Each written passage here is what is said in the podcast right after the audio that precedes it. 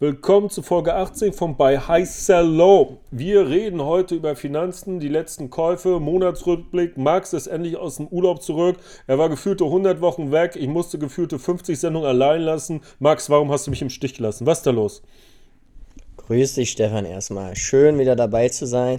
Ich muss ja ehrlicherweise zugeben, so ein bisschen habe ich es auch während des Urlaubs vermisst. Zweieinhalb Wochen Mexiko, äh, Strand, Sonne. Äh, ich muss ja immer wieder sagen, dass der November eigentlich der beste Monat ist für einen Urlaub, weil hier beginnt die Winterzeit, man äh, ekelt sich vor dem Wetter und dann in die Sonne, an Strand, Cocktail in der Hand und äh, achtundzwanzig, neunundzwanzig Grad. Da kann man sich da nicht beschweren. Aber wie gesagt, wieder schön dabei zu sein, Stefan, dich auch wieder zu unterstützen und äh, mich zu den Finanzmärkten mit dir auszutauschen. Beste Leben, das ist ein Leben, ja. Ich habe auch gesehen auf Instagram, du bist, du bist nicht Economy geflogen, sondern Business Class. Ihr habt richtig Geld verbrannt, ja, dass du dich gar nicht schämst, weißt du. Früher habe ich dich gelobt, dass du das Geld zusammenhältst, dass du die Sparkojote nennen kannst. Jetzt verbrennst du das Geld. Aber ich war ja vor kurzem gerade in Dubai und ich versuche noch einen Gast ranzukriegen, der in den U S A war. Ich weiß nicht, ob er mitmacht. Und es ist geplant, dass wir irgendwann eine Urlaubsfolge machen, dass jeder erzählt von seinem Urlaub, was ihm gefallen hat, was nicht, was so Tipps sind, worauf man vielleicht achten sollte, wo man Geld sparen könnte, was zu empfehlen ist oder was man vielleicht hätte vorher wissen können. Das heißt, irgendwann haben wir Bock, äh, haben wir, haben wir vor, eine Urlaubsfolge zu machen und äh, unter diesem Podcast auf Spotify werde ich eine Abstimmung machen, ob das ein gutes Thema ist oder ob alle denken, was soll der Scheiß hier im Finanzpodcast, interessiert keinen Schwanz. Also guck mal hinterher, dass du abstimmst, ob du Interesse an so einer Folge hättest.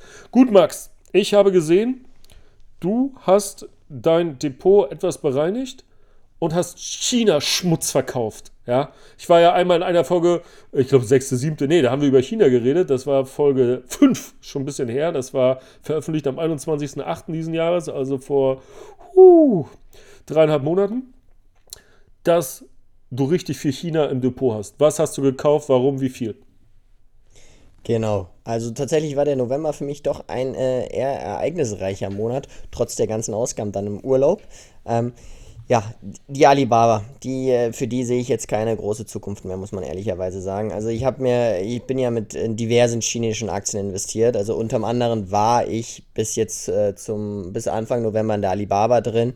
Des Weiteren habe ich tatsächlich noch die B Y D im Portfolio. Ähm, hier bin ich schon relativ lange investiert, ist einer meiner, ja, wie soll man sagen, äh, wie nennt man das, Stefan? Drei-Bagger, wenn man äh, dreihundert, über dreihundert Prozent hat. Ähm, dann die J D Punkt com habe ich einmal aus einer Abspaltung bekommen von meiner Tencent-Position und auch die Meituan. Also die J D Punkt com, die Meituan sind eigentlich so kleine Positionen, irgendwo im Bereich hundertfünfzig Dollar. Das heißt, das ist nicht wirklich nennenswert. Ähm, diese verkaufe ich jetzt nicht, weil tatsächlich die Transaktionskosten dafür irgendwie so hoch ist, dass das in keinem Verhältnis steht. Also lasse ich sie einfach so ein bisschen mitlaufen. Und die Tencent, die habe ich auch noch größer drin. Ja, für die Alibaba oder allgemein China, was gibt es da zu sagen oder warum habe ich mich dafür entschlossen? Ähm, einer der Gründe, die ja häufig auch von, äh, ich glaube sogar Charlie Munger hat den auch mal gebracht, mhm. den Grund, warum sollte man eine Aktie verkaufen? Man sollte vielleicht eine Aktie verkaufen, wenn man bessere Opportunitäten in einer anderen Aktie oder woanders sieht und nicht mehr überzeugt ist. Und von der Alibaba bin ich jetzt, also ich war ja in der Alibaba, ich glaube, ich habe sie gekauft zweitausendsechzehn oder siebzehn. Ähm, und habe im Endeffekt eigentlich hier kaum Gewinn gemacht, ähm, also bin jetzt eigentlich bei meinem Einstandskurs auch wieder raus, die Alibaba zahlt keine Dividende, also habe ich noch nicht mal irgendwie zusätzliche Rendite dort darüber in, äh, erwirtschaften können. Max, und hab du jetzt hättest meine... zweitausendsechzehn stattdessen Bitcoin kaufen sollen, da wärst du jetzt Milliardär. Ja, du, das ist ein guter Vergleich, hätte, hätte, ja, ja. Manchmal sind man im Nachhinein, im Nachhinein mhm. schlauer, habe jetzt aber hier meine zehn Aktien, also wie gesagt, kleine Position zu dreiundachtzig, zweiundsiebzig, fünf verkauft, sind achthundertsiebenunddreißig US-Dollar. Damals waren die Positionen eben noch als Praktikant, als ich als Praktikant noch gearbeitet habe, eben ein bisschen kleiner, da hatte man noch nicht so viel Geld. Jetzt schaue ich ja immer, dass grundsätzlich meine Positionen beim Kauf immer so zwischen dreitausend und viertausend liegen, ähm, für die erste Position, bevor ich dann irgendwann nach, nachkaufe, wenn ich von der Aktie überzeugt bin oder da noch eine weitere Opportunität sehe. Genau, habe die verkauft und habe tatsächlich zwei weitere Investitionen getätigt, neben meinem ja, konstant laufenden Sparplan. Und zwar habe ich die Position Air Products weiter aufgestockt um zwölf Aktien zu zweihunderteinundsiebzig Komma vierundsiebzig. Das hat ausgemacht ca. dreitausenddreihundert US-Dollar. Hier habe ich die Opportunität gesehen nach den Quartalszahlen, die am sechsten November rauskamen. Da habe ich gesehen, dass die Aktie Pre-Market minus sechs war. Ich habe mir die Zahlen mal angeguckt, überflogen, habe auch mir den Kommentar durchgelesen vom C E O Und tatsächlich fand ich eigentlich gar nicht, dass das, also ich fand, das war eine absolute Überreaktion, die wir da gesehen haben mit dem minus sechs. Bin dann äh, theoretisch, also bin dann direkt Prem mit Market-Öffnung reingegangen, weil ich dachte, die Aktie würde sich über den Tag erholen. Lag damit leider nicht ganz richtig, weil die Aktie dann am Tag minus zehn rausgegangen ist. Aber jetzt bin ich wieder ungefähr so bei meinem Einstand und bin eigentlich sehr positiv für die Aktie gestimmt. Also wir waren Max, zwischenzeitlich schon mal über. Du sagtest ja. minus sechs, aber wenn ich mir das angucke, ja. ähm, am, am dritten November ist das Ding gefallen. Um also minus sechs war die Pre-Market. Minus, minus vierzehn Prozent ist das Ding gefallen. Von Freitag, ja. den dritten November, auf Mittwoch, den achten November. Das ist ja, so richtig, genau. Und die Zahlen Gap, kamen ja. am, am ja. sechsten November, wenn ich mich jetzt recht mhm. erinnere. Und ja. sie war Pre-Market. Also man kann sich ja auf diversen Plattformen in Amerika jetzt, also ich schaue mir das alles über Yahoo Finance an, habe ich gesehen, mhm. Pre-Market mit den Zahlen heraus, ist die Aktie runtergerutscht, minus sechs. Dann dachte ich, ich steige direkt ein, ja, also habe eine Bestens-Order sozusagen aufgegeben, ohne Limit. Als der Markt aufgemacht hat, habe sie dann minus sechs Prozent gekauft vom, im Vergleich zum Schlusskurs am Vortag. Und ja, am Ende ist sie dann, in U S-Dollar waren es, glaube ich, irgendwie zehn, elf Prozent, in Euro waren es vielleicht nochmal einen Ticken mehr. Mhm. Ähm, rausgegangen. Also war nicht optimales äh, Timing, muss ich sagen, in dem Sinne, aber gut, das Timing ist auch der schwerste Teil beim Investieren manchmal, das heißt, eigentlich am besten direkt rein. Kann man wahrscheinlich zu dir später, zu deiner Coinbase-Investition auch nochmal was sagen, dass viele da vielleicht auf einen Rücksetzer warten, jetzt wo schon so viel gut gelaufen ist und man eigentlich direkt rein sollte, weil sonst rennt man gewissen Aktien vielleicht einfach nur hinterher. Gut, mhm. Hier hat es im ersten Moment nicht ganz funktioniert, aber jetzt bin ich allgemein flat und habe mir ja auch schon meine erste Dividende wieder auf, den neuen, auf die neue Position oder auf die Gesamtposition jetzt erhalten. Bei genau, Air vielleicht Products, so ein bisschen, ja? Air Products, um das zu erklären, falls du das nicht jeweils kennst, die Aktie heißt im Original Air Products and Chemicals, ist ein U S-amerikanischer Hersteller von Industriegasen. Das heißt, genau. man könnte sagen, wie Linde. Wie Linde oder wie die Air Liquide. Die, das französische Unternehmen, das gibt genau. es auch. Dieser ganze Markt für Industriegase, wie du es richtig, also zu Industriegasen zählen beispielsweise Sauerstoff, Stickstoff, Wasserstoff, Spezialgase. Mhm. Dieser ganze Markt global ist eigentlich ein Oligopol. Da ist hier eigentlich nur die großen Linde, wie du schon gesagt hast, Air Products und Air Liquide.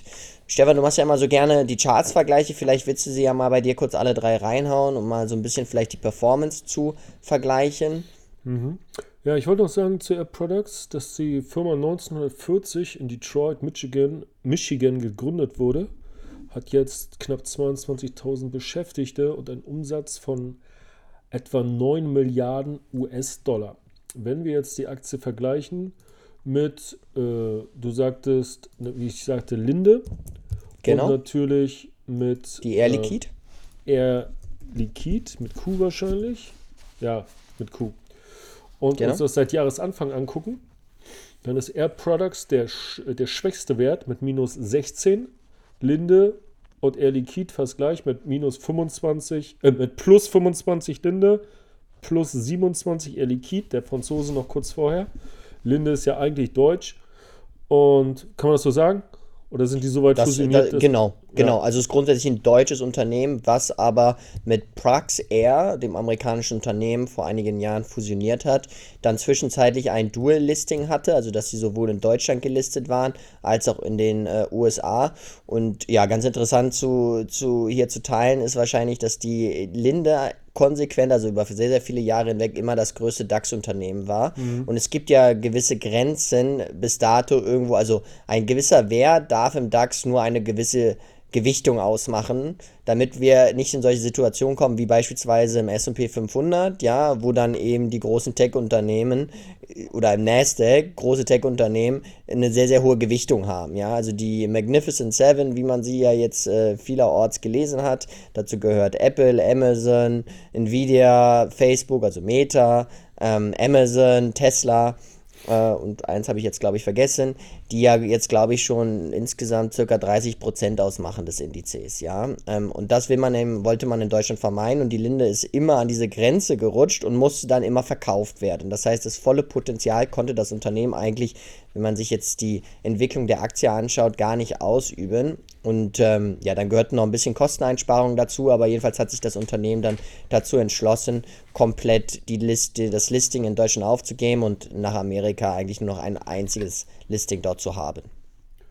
Ja, ich habe mal noch zu dem Vergleich B A S F dazu gezogen, auch wenn es nicht ganz das ja. gleiche ist, aber auch Chemie. Und selbst B A S F ist seit Jahresanfang besser gelaufen als Air Products, was du nachgekauft hast. Nämlich B A S F ja. minus zehn, Air Liquide plus siebenundzwanzig, Linde plus fünfundzwanzig und Air Products minus sechzehn. Wenn wir uns den fünf-Jahres-Charts angucken, wow, Linde plus hundertachtzig Prozent. Weißt du, wie die Amis zu Linde sagen?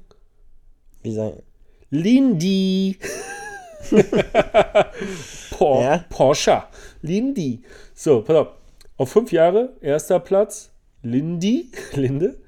Zweiter ja? Platz, Air Liquide plus achtundneunzig. Mhm. Dritter Platz, Air Products, deine Aktie, mit nur plus sieben. Das heißt, auf fünf Jahre nicht mal die Inflation geschlagen. Ja. Und B A S F mit unglaublichen minus achtundzwanzig. Ja, ja, das ist äh, äh, interessante Entwicklung, muss ich sagen. Ähm, gu- gu- gut, man sagt ja immer so ein bisschen äh, die Vergangenheit, also äh, Past Performance is not indicative of future performance. Ja, also die vergangene Performance ist nicht ausschlaggebend für die zukünftige Performance. Vielleicht so ein bisschen äh, Hintergrund zu geben, was mich an der Air Product so reizt, beziehungsweise warum ich da eigentlich eine äh, spannende Opportunitäten sehe. Ähm, also dieser gesamte Bereich Wasserstoff, das ist ja so ein Trendthema, das kommt immer wieder und verschwindet wieder. Wir erinnern uns an äh, beispielsweise Plug Power oder Ballard Power, die dann zwischenzeitlich mal komplett durch die Decke gegangen sind und jetzt eigentlich, glaube ich, innerhalb der letzten drei Jahre minus, ich weiß nicht, achtzig, neunzig Prozent gemacht haben. Grundsätzlich ist der Markt natürlich sehr schwer, aber Air Products ist hier mitführend äh, mit Linde zusammen im Wasserstoff. Air Products profitiert vor allem, weil sie sehr, sehr stark sind im Mittleren Osten, von den ganzen Entwicklungen in, in Saudi-Arabien, die sich natürlich langfristig auch überlegen wollen, wenn jetzt irgendwann Öl vielleicht nicht mehr deren Haupteinkommensquelle sein kann, weil eben nicht mehr so viel Öl abgenommen wird. Ja, wir befinden uns ja allgemein in einem Zeitalter, wo wir versuchen, immer weniger Öl zu benutzen, beziehungsweise eigentlich diesen Übergang zu schaffen zu ja, erneuerbaren Energien, weg vom Öl. Und da überlegt sich natürlich Saudi-Arabien auch, wie sie mit dieser Entwicklung umgehen können. Und Air Products ist unter anderem bei diesem Riesenprojekt NEOM, wo ja Saudi-Arabien versucht, so eine futuristische Stadt zu bauen, äh, mit involviert und baut da eigentlich dieses gesamte Wasserstoffnetz, was irgendwo drin ist, noch mit aus. Air Products zudem ist auch sehr, sehr stark selber in den U S A aktiv und profitiert hier von diesem ganzen Onshoring bzw. Reshoring-Trend, dass ja jede Länder, also vor allem die U S A, sehr, sehr stark sich auch immer mehr auf die heimische Industrie fokussiert und diese doch auch mit diversen Subventionen unterstützt. Und auch hier tatsächlich profitiert Air Products doch äh, ziemlich, ziemlich stark. Wie groß ist die Position bei dir jetzt? Die Position ist bei mir jetzt um die ja, sechstausendfünfhundert groß. Und du bist ausgeglichen Break-Even, hast du gesagt, ja? Nee, ich bin positiv, weil meine erste Tranche bei Air Products habe ich bei zweihundertfünfundfünfzig gekauft. Wie gesagt, wenn du dir den Chart anguckst, dann würdest du sehen oder siehst du wahrscheinlich, dass die Air Products zwischenzeitlich dieses Jahr schon mal bei den dreihundert oder über den dreihundert sogar war. Also wenn ich jetzt meinen ursprünglichen Einstandskurs äh, nehme, hätte ich äh, wahrscheinlich schon einiges an Prozent gemacht. Ich meine, so circa zwanzig Prozent, glaube ich, an Gewinn gemacht. Ähm, ja, jetzt ist sie relativ stark zurückgekommen mit den Zahlen. Ich habe das als Opportunität gesehen. Ich bin mir auch relativ sicher, dass das Unternehmen, äh, wenn wir jetzt keinen riesen Crash sehen, Richtung dreihundert wieder gehen wird. Und dann, ja, könnte man mal überlegen, ob man dann wieder da einen Gewinn mitnimmt. Ja, die dreihundert Euro, du redest wahrscheinlich von Dollar. Die dreihundert genau. Euro, muss man mal sagen, war Anfang des Jahres. Mhm. Ähm, genau. Da, also in Euro waren es zweihundertfünfundneunzig am zweiten Januar und jetzt sind wir bei zweihundertfünfzig etwa. Ja. Das, ja, zweiundfünfzig, ja. das zweiundfünfzig Wochenhoch waren dreihundertsieben, also irgendwo da drüben ja. war es mal Intraday und das Tief war bei zweihundertsechsunddreißig. Das heißt, wir sind jetzt noch näher am zweiundfünfzig Wochen Tief, was wir am achten November mhm. hatten, also vor nicht ganz ja. einem Monat, wegen den Quartalszahlen sagtest du, genau. wenn ich das richtig erinnere. Wir sind also dichter am zweiundfünfzig Wochen Tief als am zweiundfünfzig Wochen Hoch und die Jahresbilanz von diesem Jahr minus sechzehn. Genau. Ja, gut. Also das, was als, als zum Abschluss vielleicht noch ganz interessant zu, zu äh, nennen ist, ist, dass das Unternehmen, also mit den Zahlen, äh, warum sie jetzt so stark gestiegen ist, weil sie lagen eigentlich, die Zahlen lagen eigentlich voll äh, innerhalb der Erwartungen der Analysten. Aber ganz interessant zu beobachten ist, dass der Auftragsbestand weiter gestiegen ist und hier jetzt aktuell bei neunzehn Komma vier Milliarden U S-Dollar liegt. Ähm, von denen, natürlich muss man auch sagen, viele Projekte sind dann auf zwanzig achtundzwanzig, neunundzwanzig, zwanzig dreißig, ja, zur Fertigstellung irgendwo anvisiert. Aber tatsächlich wird das Risiko der Analysten hierbei nur, also was tatsächlich at risk von diesem Auftragsbestand, nur auf zehn bis fünfzehn Prozent geschätzt. Ähm, Das heißt natürlich, dass wir vielleicht irgendwo bei zwei bis drei Milliarden liegen und das ist natürlich signifikant, was hier allgemein als sozusagen ein Backlog, ja, an äh, Projekten geplant ist und da wird natürlich Air Products überall verdienen. Mhm. Und in deinem Portfolio, die wie viel größte Position ist das? Oder ist das mehr das, so mittel äh, einfach? Ist das nicht so groß? Das ist so im mittleren Bereich, mhm. genau. Also hast du nichts übergewichtet oder so? Nein, nein, das ist im mittleren Bereich. Ich muss auch noch dazu sagen, dass tatsächlich die Linde auch bei mir schon ein bisschen länger im Portfolio ist. Das heißt, ich decke eigentlich diesen ganzen Industriegasbereich, ja, äh, unterhalb von Chemie, decke ich eigentlich ziemlich gut ab und ähm, genau, und bin mit beiden eigentlich ziemlich gut aufgestellt. Also von der positiven Performance der Linde habe ich auch profitiert dieses Jahr. Sehr gut. Und äh, hast du noch weitere Aktien aus der Chemie-Ecke? Hast du auch noch die Air Liquide? Nee, die Air Liquide habe ich nicht. Ähm, französische Unternehmen mit Französen, ja, hat man ja mal so ein bisschen auch das Problem der Quellensteuer, weil die Franzosen ja, ja auch gerne neben den Deutschen viele, viele Steuern irgendwo immer einziehen. Und dadurch, dass die Quellensteuer da doch so hoch ist, äh, finde ich jetzt französische Aktien nicht wirklich attraktiv. Also ich weiß gar nicht, kannst ja eigentlich, könnte man mal eine, um, eine Umfrage machen, wie viele der Aktionäre oder wie viele unserer Followerschaft sich eigentlich mal anschaut, was da von der Quellensteuer, von der Dividende beispielsweise bei der Louis Vuitton oder bei der Sanofi abgezogen wird am Ende, ja. Und ähm, daher sind so die französischen Aktien für mich persönlich jetzt nicht sonderlich attraktiv. Mhm, ich verstehe. Also. Gut, und genau. Dann war noch eine Änderung in deinem Portfolio, nicht? Genau, und dann habe ich noch einen weiteren Öltitel gekauft, und zwar die Diamondback Energy, ähm, ein U S-Unternehmen, das sich auf die Exploration und die Produktion von Erdöl und Erdgas äh, fokussiert. Das Unternehmen hat eigentlich die Hauptproduktionsstätte innerhalb des Permian Bases, was äh, produzieren noch diverse andere. Ich glaube, Chevron hat einen Teil dort, die Occidental Petroleum, in die Warren Buffett investiert ist über seine Holdinggesellschaft Berkshire Hathaway, ist tatsächlich auch dort angesiedelt, gehört mit zu den profitabelsten Bereichen auf der Welt zur Produktion von Erdöl.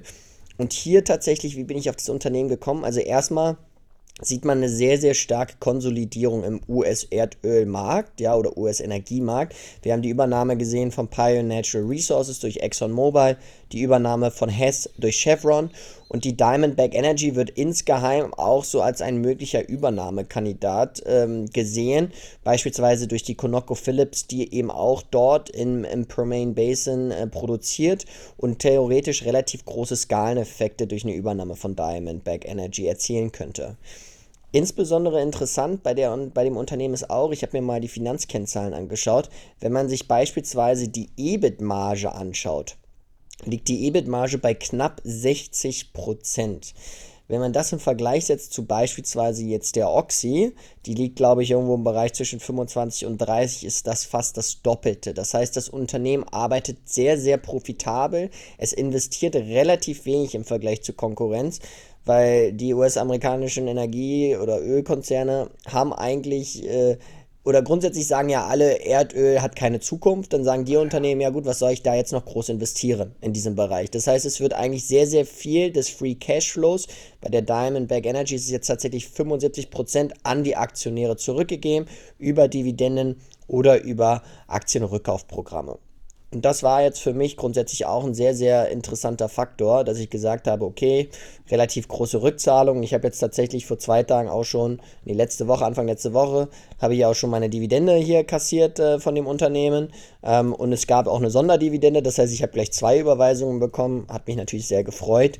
Und äh, entsprechend bin ich hier auch eingestiegen. Vielleicht noch so ein paar Informationen. Ich hatte das heute auch auf meinem äh, Kanal äh, gepostet. Ich habe hier fünfundzwanzig Aktien zu hundertachtundfünfzig Komma siebenunddreißig gekauft. Max, Wie heißt denn dein Kanal auf Instagram? Erzähl uns das. Ja, Glo- global.stock.flash für alle, die es noch nicht mitbekommen nein, nein, haben. Nein. Das ist Instagram global punkt stock punkt flash. Das heißt, korrekt, du abonnierst global punkt stock punkt flash. Tech-Aktien ist ein bisschen einz- einfacher als Name. Ich das hier, das ich, ist richtig. Ich habe hier gegoogelt und hier steht Dividend Yield acht Komma sieben drei Prozent jährliche Dividende. Kommt das hin? Auf Nasdaq Punkt com. Das, ja, das sollte hinkommen. Das heißt, also, du hast eine Aktie gekauft mit fast neun Prozent Dividendenrendite und das war auch ähm, einer der Gründe, du möchtest Dividenden kassieren. Habe ich das richtig verstanden? Genau, das war einer der Gründe, warum ich hier investiert habe. Also die extrem hohe Profitabilität des Unternehmens, die hohe Rückzahlung an Aktionäre und weil ich grundsätzlich für den Ölmarkt sehr, sehr positiv bin und allgemein auch das aktuelle Niveau als, ähm, wie soll man sagen, attraktives Niveau zum Einstieg sehe, weil ähm, der Ölpreis ist ja jetzt, glaube ich, wieder auf die fünfundsiebzig Dollar gefallen, während wir beinahe vor noch zwei Monaten an den hundert gekratzt mhm. haben. Und äh, ja, ich habe letztens tatsächlich äh, gelesen in einem äh, Report auf Reuters, dass Saudi-Arabien, also die OPEC hatte ja jetzt gerade erst wieder ihre Sitzung, dass Saudi-Arabien einen Ölpreis von einundneunzig Dollar benötigt, um ihren Staatshaushalt zu finanzieren und entsprechend weiter kürzen wird. Sie haben jetzt auch die Kürzung angekündigt. Und dass Brasilien jetzt auch in die OPEC aufgenommen wird per Ende Januar zwanzig vierundzwanzig, wenn ich das richtig gesehen habe. Und ähm, genau, und damit kommt ein weiterer großer Player natürlich in die OPEC rein. Es wird schwieriger, einen Konsens wahrscheinlich zu finden hinsichtlich der Produktionsmengen, also wie viel darf jeder, jedes Mitglied produzieren. Da gibt es ja jetzt schon, deswegen wurde auch das OPEC-Treffen verschoben, ein bisschen Schwierigkeiten äh, bei der Kommunikation, weil die Afrikaner ein bisschen mehr produzieren wollen. Aber grundsätzlich äh, ist das auf alle Fälle, ja, stärkt es mehr oder weniger die, die Macht der OPEC im globalen Ölmarkt und auch die Bestimmung des Preises im Endeffekt. Weißt du, wer in Brasilien regiert? Der Lula. Linke. Linke, Wenn, die, Li- ja? wenn die Linken in die OPEC holen, glaubst du, hält sich an sein Wort? Nein, der saß schon im Knast, das ist ein Krimineller. Also, ja, du, der will ich auch glaube, kassieren. Pass auf, wenn der sie Brasilien, warte, warte, warte, wenn die den linken Lulatsch reinholen, ja, in ja. die OPEC, dann wird die OPEC nicht stärker, dann wird die schwächer. Ja, da gibt es nur Probleme. Du, du der, sagt, der sagt, ja, ja, wir kürzen, aber was machen sie? Ein Scheiß wird gekürzt. Sie sagen, kürzt mal ihr alle. Wir verkaufen dem Ami unser Scheißöl über Petrobas. Also da würde ich mir keine, da, weißt du, wenn der Lula in die, der Lulatsch, der linke Lulatsch in die OPEC kommt, würde ich mir da keine Hoffnung machen auf Stabilisierung, aber wer weiß, vielleicht ist er diszipliniert. Du, so, Stefan, dann, ja? in, in linken Regimen, wem geht's da immer am besten? Äh, der linken Elite. Genau, richtig. Der Elite geht es immer am besten und die können immer Geld ausgeben, wie sie wollen und dazu gehört natürlich in Brasilien dann auch irgendwo die Regierung, ja, und die will ja auch gut leben und die wollen dann auch einen höheren Ölpreis sehen. Ah, hier, wo wir gerade bei Linken sind. Du, äh, von, von, ich habe ja drei, drei Fragerunden, äh, drei Folgen zur Fragerunde gemacht und was jetzt noch fehlt, ja? ist der politische Teil und den werde ich wahrscheinlich als nächste Folge, hoffentlich schaffe ich es noch diese Woche nach, reichen. Das heißt, es gibt eine reine Politiksendung mit den Fragen der Abonnenten über Politik und meine subjektive, hasserfüllte Meinung dazu. Das heißt, du solltest diesen Podcast auf jeden Fall abonnieren und dir die nächste Folge anhören. Vielleicht wird es auch die übernächste, ich denke, es wird die nächste, weil es wird eine politische ja. Folge. Zu Diamondback Energy, ja, weil ja. wir jetzt noch im Thema sind. Ich, ich versuche immer, dass wir beide nicht so viel mit den Themen springen. Deshalb habe ich, ja. hab ich auch nicht mehr nach Alibaba gefragt, weil sonst brauche ich kein Inhaltsverzeichnis bauen, wenn wir dann hin und her springen, weißt du? Flip-floppen ist immer ganz schlecht. So, weil einige, äh. einige Abonnenten, die haben gesagt, sie wollen, wenn wir über Aktien reden, dass ich hier ordentliche Timestamps habe, also wie so ein Inhaltsverzeichnis, weil die sagen, mich interessiert nicht das und das, sondern nur diese Aktie, weil die habe ich auch oder die will ich kaufen und dann springen sie nur eben zu dieser äh, Zeitmarke. So, zurück zu Diamond ja. Energy, das ist jetzt der Deal. Diamond Energy hatte sein, äh, erstmal, erstmal im Vergleich, Diamond Energy im Vergleich zu den Konkurrenten, die du erwähnt hast, ich habe die mal schon eingeladen, seit Jahresanfang ist der Gewinner zwischen Diamond Energy, Chevron, Occidental und Exxon. Was denkst du? Schätz mal, nach Performance. Würd, äh, seit Richtig. Beginn des Jahres. Seit Beginn des ja. Jahres, ja. Diamond Energy ja. mit plus neun Prozent. Danach folgt Occidental mit minus zehn. Dann Exxon Mobil mit minus zehn. Ich runde immer. Ja. Und dann kommt Chevron schon mit minus zwanzig. Ich glaube, ich könnte noch einen dazufügen. Welchen habe ich vergessen? Du hast noch einen genannt. Daneben, sag mal schnell. Ja, du, du kannst noch die Pioneer Natural Resources. Pioneer? Die wurde übernommen von der Exxon.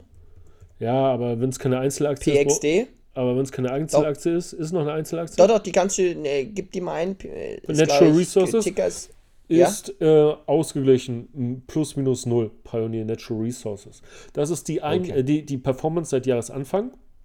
Und wenn ich jetzt die fünf-Jahres-Performance nehme, dann mit ganz großem Abstand ähm, hat gewonnen Diamondback Energy, deine Aktie, die du gekauft hast, mit ja. plus zweihunderteins Prozent, also verdreifacht. Hier steht auf Google, dass Diamondback gerade mal neunhundertzweiundsiebzig Mitarbeiter hat. Kann das sein? Oder ist das ein Fehler? Du, ist das so eine kleine das, Bude mit so einer hohen Marktkapitalisierung? Das weil, kann ich dir ehrlicherweise weil ich wenn mir jetzt nicht die Mitarbeiteranzahl angeschaut. Also wenn es, ja? ähm, ähm, wenn es Exploration ist, also hauptsächlich das Entdecken, dann müssen die das ja nicht fördern. Genau. Ja, ist jetzt die Frage. Vielleicht ist es falsch, vielleicht stimmt es hier nicht. Auf jeden ja, Fall. Ja, also sie fördern ja auch, sie fördern auch, mhm. aber ich kann mir, also ich glaube, es gibt schon ein bisschen, bisschen mehr Mitarbeiter. Ja. Also die fünf also. Jahres, okay, die, die fünf-Jahres-Performance Diamondback plus zweihunderteins Prozent, gefolgt von Pioneer Natural Resource plus achtundsechzig Prozent, dann Platz drei Occidental Petroleum, Warren Buffett, richtig? Genau, richtig. Plus einundfünfzig Prozent, dann Exxon Mobil auf fünf Jahre, plus achtunddreißig Prozent und Chevron mit plus dreißig Prozent. Das ist natürlich die Frage, ob plus dreißig Prozent viel sind auf fünf Jahre, aber die, die Dividenden, falls sie die ständig ausgeschüttet haben, die, da kommt dann vielleicht noch einiges dazu und dann ist man vielleicht, weiß ich nicht, äh, auf vierzig, fünfzig und so, habe ich nicht mehr im Kopf, wie viel die auszahlen. Auf jeden Fall ist Diamondback, ähm, ja, hat dreimal so viel zugelegt wie der Platz zwei auf fünf Jahre. Also wie ein, ja. wie ein Star am Ölhimmel, ja. Genau. Könnte man so sagen, genau. Wie, wie groß, sagtest da du, ist deine Position? Ja? Wie viel hast du reingeschossen? Ich habe jetzt dreitausend, äh, lass mich kurz schauen, ja, knapp viertausend habe ich und gekauft. Und das war deine erste Position auch? Das war meine erste Position, genau, mhm. genau, genau. Sehr gut. Also, und du denkst... Genau, du, vielleicht bevor hm? wir dann zu dir rübergehen, ähm, abschließend dadurch, dass wir ja jetzt hier auch äh, unsere... ja, wie soll man sagen, Monatsperformance ja. mehr oder weniger äh, aufzeigen. Genau, ich habe jetzt äh, im November tatsächlich so ein kleines Comeback gefeiert, nachdem ja im Oktober die Märkte ziemlich runtergegangen sind und mein Portfolio hat jetzt im November sechs Komma sechzehn Prozent zugelegt, sodass ich jetzt year to date bei knapp vierzehn Prozent stehe. Was ich jetzt, mit dem ich jetzt eigentlich ganz zufrieden bin, muss ich sagen, aber noch lange nicht mit deiner Performance mithalten kann. Von daher würde ich sagen, wir schwingen mal um zu dir.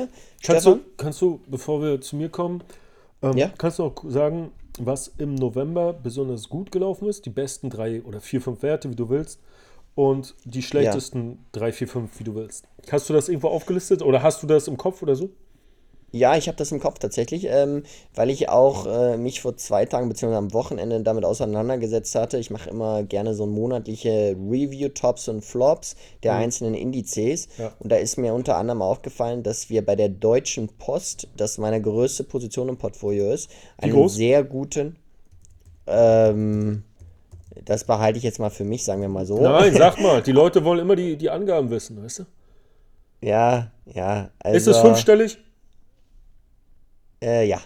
Ja, gut. Ist es... Ja, also die Deutsche Post war einfach, da muss ich sagen, da habe ich eigentlich kaum Geld reingesteckt. Das ist so ein bisschen der Fall wie, wie bei dir die A M D. Ja, die habe ich damals, war meine erste Aktie, die habe ich bei neunundneunzig gekauft. Zwischenzeitlich stand sie dann mal tatsächlich Welches bei sechzig. Jahr? Welches Jahr hast du gekauft? neunundneunzig? zweitausendneun? Oh ja, ja, das kommt jetzt, zweitausendneun. Du, du hast, genau. warte, wenn du zweitausendneun Aktien gekauft hast, ja, dann hast du ja zwei Jahre vor mir gekauft. Dann bist du, du länger Aktionär ja? als ich. Nur, nur leider nicht die A M D dann in dem Moment, ja. Und habe sie auch nicht bis, also weder gekauft, noch hätte ich sie dann wahrscheinlich bis ja, heute gehalten. Das sind, das sind plus vierhundert Prozent bis heute. Ja, ja. Also verfünffacht also, hast du. Genau, A M D genau. ist bei mir jetzt gerade so ver sechsundfünfzigfacht. Ja. Ja, das ist, ja gut, da kann ich bei weitem nicht mithalten.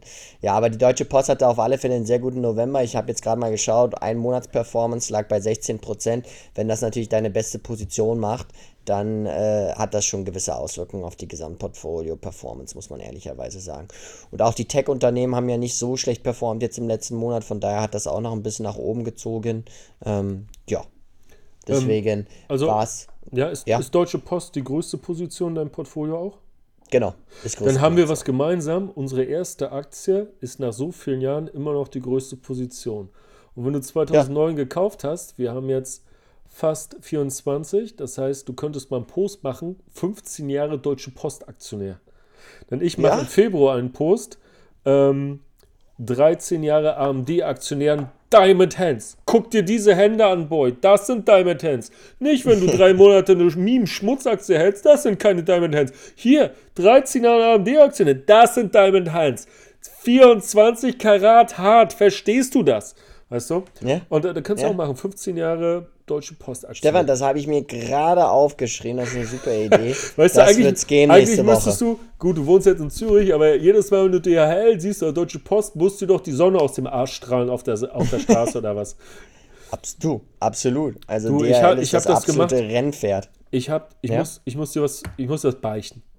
Deutsche Post Erzähl. war meine zweite Aktie. Die habe ich für Na. zehn Euro neunzig gekauft. Und dann ja. habe ich die ein paar Jahre später für zwölf Euro verkauft. Heute steht die Aktie bei vierundvierzig Euro und im Hoch stand sie einundzwanzig bei sechzig Euro.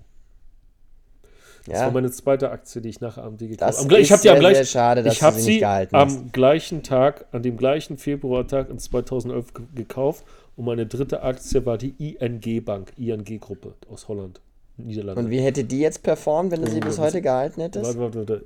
I N G Äh, Aktie, ich guck mal nach. Oh, jetzt, jetzt kommen wir, jetzt kommen wir aber hier. Jetzt hier.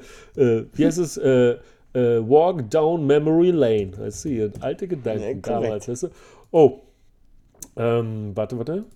Das hat sich nicht so doll entwickelt. Oh, der Chart erreicht hier nicht. Also äh, I N G steht, glaube ich, bei dreizehn Euro und ich glaube, wenn ich das richtig in Erinnerung habe, das sehe ich jetzt auf diesem Chart nicht, muss ich mal gucken, muss ich mal wechseln. Mhm. Ich habe bei sieben gekauft. Das heißt, es war richtig, die habe ich, glaube ich, auch mit leichten Ja, ja, ja, hier, die habe ich so bei sieben gekauft.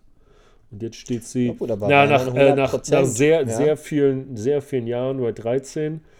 Stand ja. mal bei fünfzehn, sechzehn. Also gut, hat vielleicht hat die auch Dividende gezahlt. Das sehe ich jetzt hier nicht auf diesem Chart. Aber ja, das war, da, da habe ich schon, da war Tech-Aktien schon besser als irgendeine scheiß niederländische Bankaktie. Ja. Das sind auch meine Hausbank ja. und so. Aber okay, ja, aber es muss ich sagen, nachdem ich verkauft habe dann irgendwann und dann ging das Ding dann ein bisschen hoch, zweitausendfünfzehn, sechzehn, war das schon in den dreißigern, da hatte ich schon verdreifacht, das hat mich dann schon ein bisschen geärgert, weißt du. Ja, aber jetzt, so. weißt du, wenn du Palantir hast, wenn du Bitcoin hast, wenn du Coinbase hebelst, dann macht das das alles wieder weg, das ist wieder alles okay, sie werden wieder in Ordnung. Ja, genau. Du hast also, das richtige Stichwort schon gegeben, Stefan, Coinbase.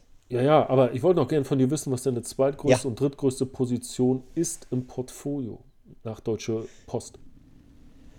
Ja, die zweitgrößte ist die Novo Nordisk. Da ja. habe ich auch das Glück gehabt, dass ich sie relativ früh gekauft habe, mhm. irgendwo bei dreißig. Ähm, war äh, also dreißig Euro und jetzt steht sie, ich schaue mir sie mir jetzt eigentlich immer in U S-Dollar an. Ähm, weil ich sie dann mal in U S-Dollar-Listing geswitcht habe. Hm. Ähm, aber die Novo Nordisk müsste jetzt, glaube ich, irgendwo bei neunzig Euro stehen. Hm. Ähm, genau, also auch hier verdreifacht. Ähm, und dann die nächste ist tatsächlich schon die B Y D, wo ich eben auch relativ früh eingestiegen ist. Also, was ist der, die Schlussfolgerung eigentlich davon, muss ich jetzt kurz, ist mir jetzt gerade so kurz aufgefallen, ist, dass es hier wirklich ist, je länger man hält, desto größer wird auch wahrscheinlich die Rendite werden, wenn man dann doch äh, ja, ein paar gute Aktien erwischt. Also wie gesagt, ich halte alle drei Aktien jetzt eigentlich schon. Wenn es nicht Alibaba und Wirecard ist und Bayer, ja. Korrekt. Ja, genau, genau, genau, ja. genau. So, so sieht das aus. So sieht das aus. Ja, kann so oder so laufen. Ja, so, jetzt haben wir vierunddreißig Minuten um.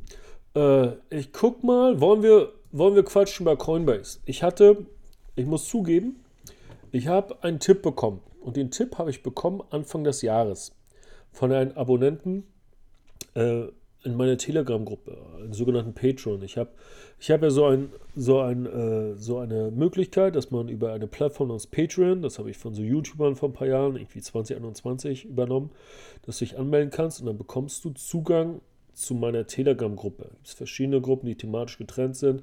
Ein, das ist so ein Kanal, wo nur ich poste, damit die Leute das auch sehen und es nicht verschwindet irgendwo im Chat.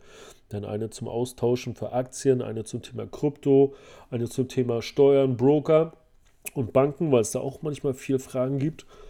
Und dann noch eine zum Thema Immobilien, damit das thematisch getrennt ist. Und wenn du auf Patreon Tech-Aktien abonnierst, das bin ich, das ist Werbung, dann kannst du diesen Gruppen beitreten, so welchen Gruppen, welche Gruppen die, die, die dich auch interessieren. Ja? Wenn du sagst, ich habe keine Immos, interessiert mich, trittst du auch nicht bei. So. Und ich habe mir damals überlegt, dass ich keinen Preis einfach festsetze, sondern eine Preisspanne. Die liegt jetzt zwischen drei und zehn Euro. Das heißt, es gibt verschiedene Level und Preisstufen, aber jedes Level bringt dasselbe. Und das habe ich gemacht, weil ich festgestellt habe in einer Umfrage, dass die Hälfte meiner Abonnenten auf Instagram, was hundertneununddreißigtausend sind, sind Studenten. Und wie wir wissen, haben Studenten oftmals nicht so viel Geld. Und um keinen auszuschließen, oder auch Azubis sind auch einige, habe ich gesagt, du bestimmst, wie viel du zahlst. Wenn du meinst, du willst drei Euro zahlen und Tech-Aktien unterstützt, zahlst du drei. Wenn du willst fünf, sechs, sieben, zehn, machst du, wie du willst. Und in dieser Gruppe teile ich diese Käufe, ich kündige sie meist vorher an, also ich habe jetzt schon für, für, für, für Dezember und Januar angekündigt, was ich wahrscheinlich kaufen möchte, unter welche Bedingungen, um, jetzt kommt's, um die Abonnenten darauf einzustimmen, mit den Worten, vielleicht möchtest du dein Weihnachtsgeld sparen und die Weihnachtseinkäufe limitieren, damit du Geld hast, dieses oder jene Sache auch zu kaufen. Ja? Hat dann einer in einer anderen Gruppe geschrieben, ja genau, Weihnachten fällt aus, Kinder kriegen nichts. Da habe ich geschrieben, na klar, in Deutschland können Kinder ab dreizehn Jahren arbeiten. Sucht euch einen Job, ihr Penner, Hashtag geht arbeiten, TikToks gucken, gibt kein Geld. Hä? Dann kommen immer, weißt du, wenn ich das irgendwo kommentiere, kommen die Linken an und sagen, aber hier, Kinder arbeiten, Kinderarbeit, so schlimm, weh. Dann sage ich immer, pass mal auf. Meine Freunde und ich, wir alle haben mit vierzehn Jahren schon gearbeitet. Haben wir getan. Und da gab es keinen verfickten Mindestlohn, ja? Und hat es uns geschadet? Ja. Nein. Hat jeder von denen heute Geld? Ja. Hat jeder einen Job? Ja. Weißt du? Also ja, erzähl klar. Mir auch nicht, es ist schlimm, wenn du, weißt du, zwei Tage, zwei Stunden am Tag gesetzlich ist es dreizehn Jahren erlaubt zu arbeiten, ja? Hör doch auf, das ist doch kein Ding. Aber ich schweife ab. Auf jeden Fall, Link zu, Tele, äh, zu Patreon und den Telegram-Gruppen haue ich hier unter diesen Podcast, kannst du joinen, ist auch jederzeit kündbar. So, zurück zum Thema. Dort habe ich angekündigt, nein, dort hat mir jemand geschrieben, der, ich muss den Handlungs, handlungsroten Faden wieder aufnehmen, der hat mir geschrieben, Anfang des Jahres, dass er bei einem gewissen, kennst du vielleicht, Julian Hosp in seiner mhm. Gruppe drin ist. Ja? Und Julian Hosp, der ist so bekannt für Krypto und so, bei einigen vielleicht auch ein bisschen, wie soll ich sagen, umstritten, weil man kann eben nicht immer recht haben, das hatte Julian auch nicht. Und er ist, glaube ich, eigentlich Österreicher und Mediziner, aber er ist, glaube ich, reich geworden und Multimillionär mit Krypto-Investments und hat auch eine Firma gegründet und jetzt hat er, glaube ich, Cake DeFi, das hat er umgenannt in irgendwas anderes, aber egal. Auf jeden Fall hat er eine volle Trading-Idee gehabt und zwar meinte er, dass man, das war Anfang des Jahres, dreiundzwanzig, dass man doch das Marathon Digital, eine äh, Firma, ich glaube, die macht Kryptomining, ja. Korreliert mit dem Bitcoin-Kurs. Und wenn Bitcoin steigt, steigt Marathon immer ein bisschen mehr. Und man sich jetzt, eine, äh, dass man dann im November diesen Jahres einen langlaufenden, gehebelten Optionsschein holen könnte auf dieses Unternehmen, um dann zu A, darauf zu spekulieren, dass es einen neuen Krypto-Bullmarkt gibt, was ja auch ähm, naheliegend ist, weil es ja immer Zyklen gibt, etwa alle vier Jahre. Und aber kein Hebelzertifikat nimmt, weil die können ins K O laufen, dann ein Faktorzertifikat, ich meine, du kennst die Unterschiede alle, ich erzähle es nur für den ja. äh, Zuhörer, für die Zuhörer, ein Faktorzertifikat eine sogenannte Pfadabhängigkeit hat oder auf Englisch war es, glaube ich, Volatility Drag, denn ähm, weil jeden Tag die Basis neu genommen hat für die Berechnung und je weiter das Ding läuft und je mehr Ausschläge es gibt, desto mehr verliert man Performance. Das heißt, ich habe kein K O, ich habe keine Pfadabhängigkeit. Das Einzige, was ich bei einem Optionsschein habe, ist ein Verfallsdatum. Natürlich gibt es dann auch diese Optionsgriechen, das heißt, die Bank verdient dann auch, wenn das Ding nur seitwärts läuft. Es äh, gibt eine Reihe von mehr Variablen für die Preisbestimmung, aber da wir alle wissen, dass Krypto verdammt volatil ist, dass Bitcoin mal am einen Tag fünf, acht, zehn Prozent fallen kann und wenn du dann eine Kryptoaktie oder steigen kann, aber wenn du dann eine Kryptoaktie hast, wie Marathon, wie MicroStrategy, wie Riot Platforms, wie Coinbase, wie Bitcoin Group, wie Northern, äh, wie hieß das? Nicht Northern Finance, Northern Data, ja? Ja. Bitmining, Argo Blockchain, Hive Blockchain, ich kann jetzt ewig so weitermachen. Ich mache am Wochenende wahrscheinlich einen Beitrag dazu nur mit den Kryptoaktien, weil es noch keiner gemacht hat und was die dieses Jahr gemacht haben. Das bedeutet, dass du dann aber zwanzig Prozent an einem Tag fallen kannst mit solchen Werten. Das kann passieren. fünfzehn, achtzehn, zwanzig Prozent, auch nach oben, ist keine Seltenheit, kannst du dir angucken. Und jetzt, wenn du auf diese zwanzig Prozent nochmal gehebelt bist, mal drei, dann stehst du kurz vorm Knockout. Dann kannst du in zwei, drei oh. Tagen knock, ausgenockt werden, wenn du einen Hebel hast, ein sogenanntes K O- oder Hebelzertifikat. Ja? Deshalb sind diese Instrumente für Krypto vielleicht für ein, zwei Tage geeignet, aber nicht über lange Zeit. So, und ich habe deshalb eine Zeit gewählt, in der das Halving drin ist, was im April vierundzwanzig, also in knapp fünf Monaten erwartet wird, das wird errechnet, was ein besonderes Ereignis ist, wenn du jetzt nicht weißt, was es ist, einfach ein Bitcoin-Halving, geschrieben H A L V I N G, Halbierung der äh, Miner-Belohnung. Und es war so, dass es beim letzten Zyklus genau, na nicht genau, aber ich würde sagen, fast ein Jahr nach dem Halving, ich glaube, das war im Mai, im Mai zwanzig zwanzig und dann im März zwanzig einundzwanzig, was dann auch mit, mit, mit lockerer Notenbankpolitik korrelieren muss, dass es dann einen gewaltigen Schub gab. Den gab es schon vorher zu Weihnachten zwanzig zwanzig, aber ungefähr acht Monate nach dem Halving kam, begann der Bullrun, was dann auch Weihnachten vierundzwanzig wäre in diesem Zyklus. Und dann, ein Jahr nach dem Halving, hatten wir einen sehr großen Spike, sage ich mal, einen sehr großen Ausschlag.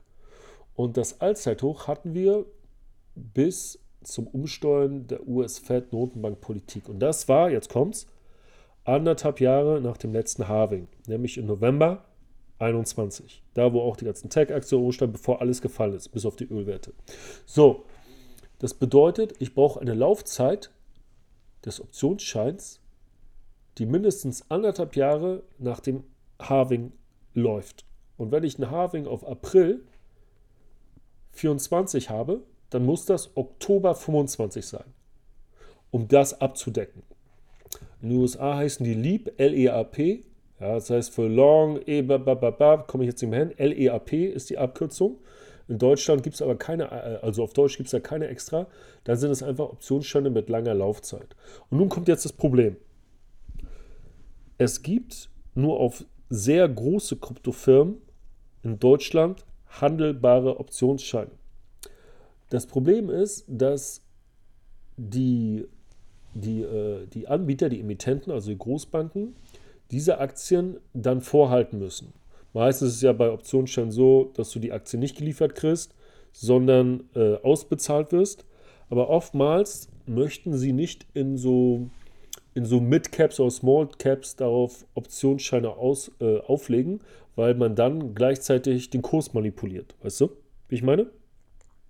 Ja. Ja, ja. So, deshalb habe ich herausgefunden, das heißt herausgefunden, das kann jeder in der Optionsscheinsuche machen, ja, das ist jetzt keine große Detektivarbeit, das hört sich jetzt nur so komisch an, wenn ich das so sage, dass es Option, langlaufende Optionsscheine oder Optionsscheine nur auf drei Kryptoaktien im deutschen Handel gibt. Und das ist A, Coinbase, B, Marathon, geschrieben Marathon mit T H, Digital und drittens Riot Platforms. So, und ich habe eben gesehen, dass von diesen dreien nur einer, einer Basiswert so lang laufende Optionsscheine hat, damit ich diese anderthalb Jahre nach dem Halving abdecke. Nämlich bis Dezember fünfundzwanzig bzw. Januar sechsundzwanzig. Und das war eben der Coinbase Optionsschein, den ich deshalb gekauft habe. Das heißt, Julians Idee vom Marathon ist natürlich okay. Und ich schätze, er tradet dann irgendwo U S-Dinger oder so, ja. Aber das ließ sich so nicht umsetzen, deshalb habe ich Coinbase genommen am zweiten November. Das habe ich übrigens beim Boarding gemacht auf dem Weg nach Dubai. Ich habe es im Flughafen gebaut und dann habe ich auf Telegram das erklärt, während ich äh, anstand in der, in der Schlange zum Flugzeug, weißt du? Und dann alles abgeschickt. Du, jederzeit produktiv, Stefan. Ja, jederzeit produktiv. Weil, weil ich muss ja auch die Risiken erklären, weil das ist ja nicht risikolos. Denn wenn Coinbase gehackt wird, dann kackt der auch ab. Und dass der letzte Zyklus von Bitcoin so ist wie die vorigen Zyklen, ist nicht gesagt. Das ist eine pure Spekulation. Man könnte das auch YOLO-Gambling nennen, ja. Das ist aber kein, Stefan, das ist kein Investieren mehr. Ja, bitte. Kannst du noch mal kurz sagen, wie viele Halving-Events hatten wir jetzt insgesamt schon? Waren das jetzt drei, vier oder waren das sogar schon mehr? Ich glaube, es waren vier Stück. Halvings. Okay, und die Historie hat eigentlich gezeigt, ja, also manchmal sagt man ja so, die Historie wiederholt sich nicht, aber sie reimt sich öfters mal. Das heißt, grundsätzlich, also ich habe mich auch schon mit diversen anderen zu diesem Thema ausgetauscht, wird ja schon erwartet, dass es wahrscheinlich nochmal so einen massiven Bullrun geben wird. Ich werde das kurz erklären für Leute, die sich nicht so auskennen. Halving bedeutet, die, diese Bitcoins werden ja geschürft von Rechenzentren, von Maschinen, von Betreiber von Maschinen. Und diese werden entlohnt mit Bitcoin. Das heißt, wer Bitcoin schickt, muss eine Gebühr zahlen. Und das Schürfen bedeutet, dass diese Leute entlohnt werden in Bitcoin. Und diese Belohnung wird immer an bestimmten Punkten halbiert. Das bedeutet, dass durch die Halbierung äh, es eine, wie sagt man, eine Deflation, eine Preisdeflation geben soll. Denn damit das Bitcoin-Netzwerk erhalten bleibt, gehen die Gebühren hoch, was den Preis anheben soll. In der Theorie, was bisher auch klappte. Das heißt nicht, dass es in der Zukunft noch klappt. Und ähm, das Halving allein bewirkt nichts. Es ist nicht so, wenn das Halving eintritt, dass es dann klack der Preis macht und irgendwie springt, so und so viel Prozent.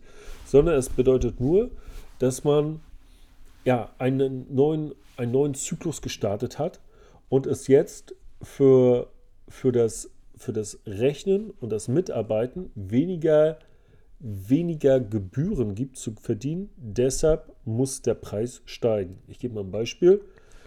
Wenn ich dafür arbeite und null Komma eins Bitcoin, ich, ich nehme ich nehme einfach so, null Komma eins Bitcoin verdiene in einer bestimmten Zeit, dann muss das dann in Euro Mehrwert sein.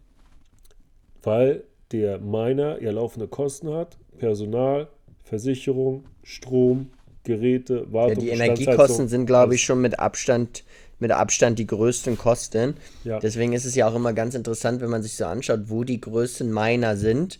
Die sind meistens genau in diesen Ländern angesiedelt, wo sie entweder sehr, sehr geringe Energiekosten haben, weil auf der einen Seite musst du ja diese ganzen Maschinen betreiben, aber du musst auch dort, wo die Maschinen stehen, tatsächlich kühlen, damit diese Maschinen nicht komplett heiß laufen und kaputt gehen. Ja. Also du hast eigentlich zwei Kühler. Energiekomponenten hier und deswegen stehen sehr, sehr viele Mining-Farms, glaube ich, in Island, in Kasachstan tatsächlich auch, weil Kasachstan, glaube ich, mit die geringsten äh, Stromkosten hat und tatsächlich auch in Paraguay, weil auch Paraguay von den ja, Stromkosten sehr, sehr niedrig sind. Die haben ja dort den größten oder den zweitgrößten Staudamm der Welt und eigentlich kostet dort Energie gar nichts.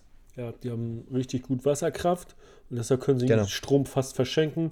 Anders als in Deutschland, wo wir die dümmste Energiepolitik der Welt haben. Abonniere den Podcast, Politikfolge folgt demnächst. Okay, das willst du nicht verpassen. So, und, äh, und, und okay.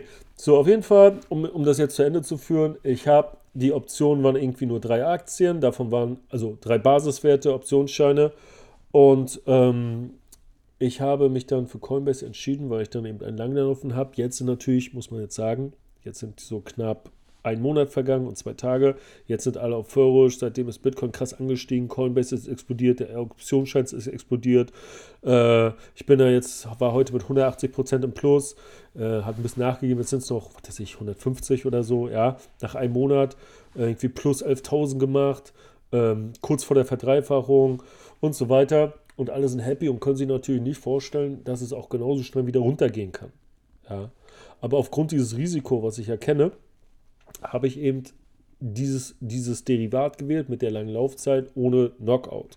So, Und Stefan, vielleicht, genau, genau, vielleicht, äh, also zum einen würde mich natürlich interessieren, nochmal so ein bisschen der Case. Du hast zwar gesagt, äh, starke Korrelation zum Bitcoin, ähm, deswegen ist natürlich jetzt auch die Coinbase-Aktie relativ stark angestiegen, aber es gibt ja noch zwei weitere Faktoren, äh, über die du mich schon unterrichtet hast, kürzlich, als wir telefoniert haben.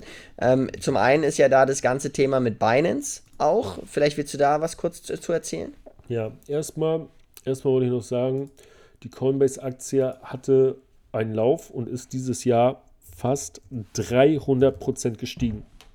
Ja, ich, wenn wir das jetzt mal zu Bitcoin äh, äh, gleichsetzen, Bitcoin ist im gleichen Zeitraum seit Anfang des Jahres hundertachtundvierzig Prozent gestiegen. Das heißt, Coinbase hat fast doppelt so viel zugelegt, weil der Bitcoin-Hype, das meinte ich mit eingebauten Hebel, das wäre also ein Hebel von zwei, könnte man sagen, der ist schon drin.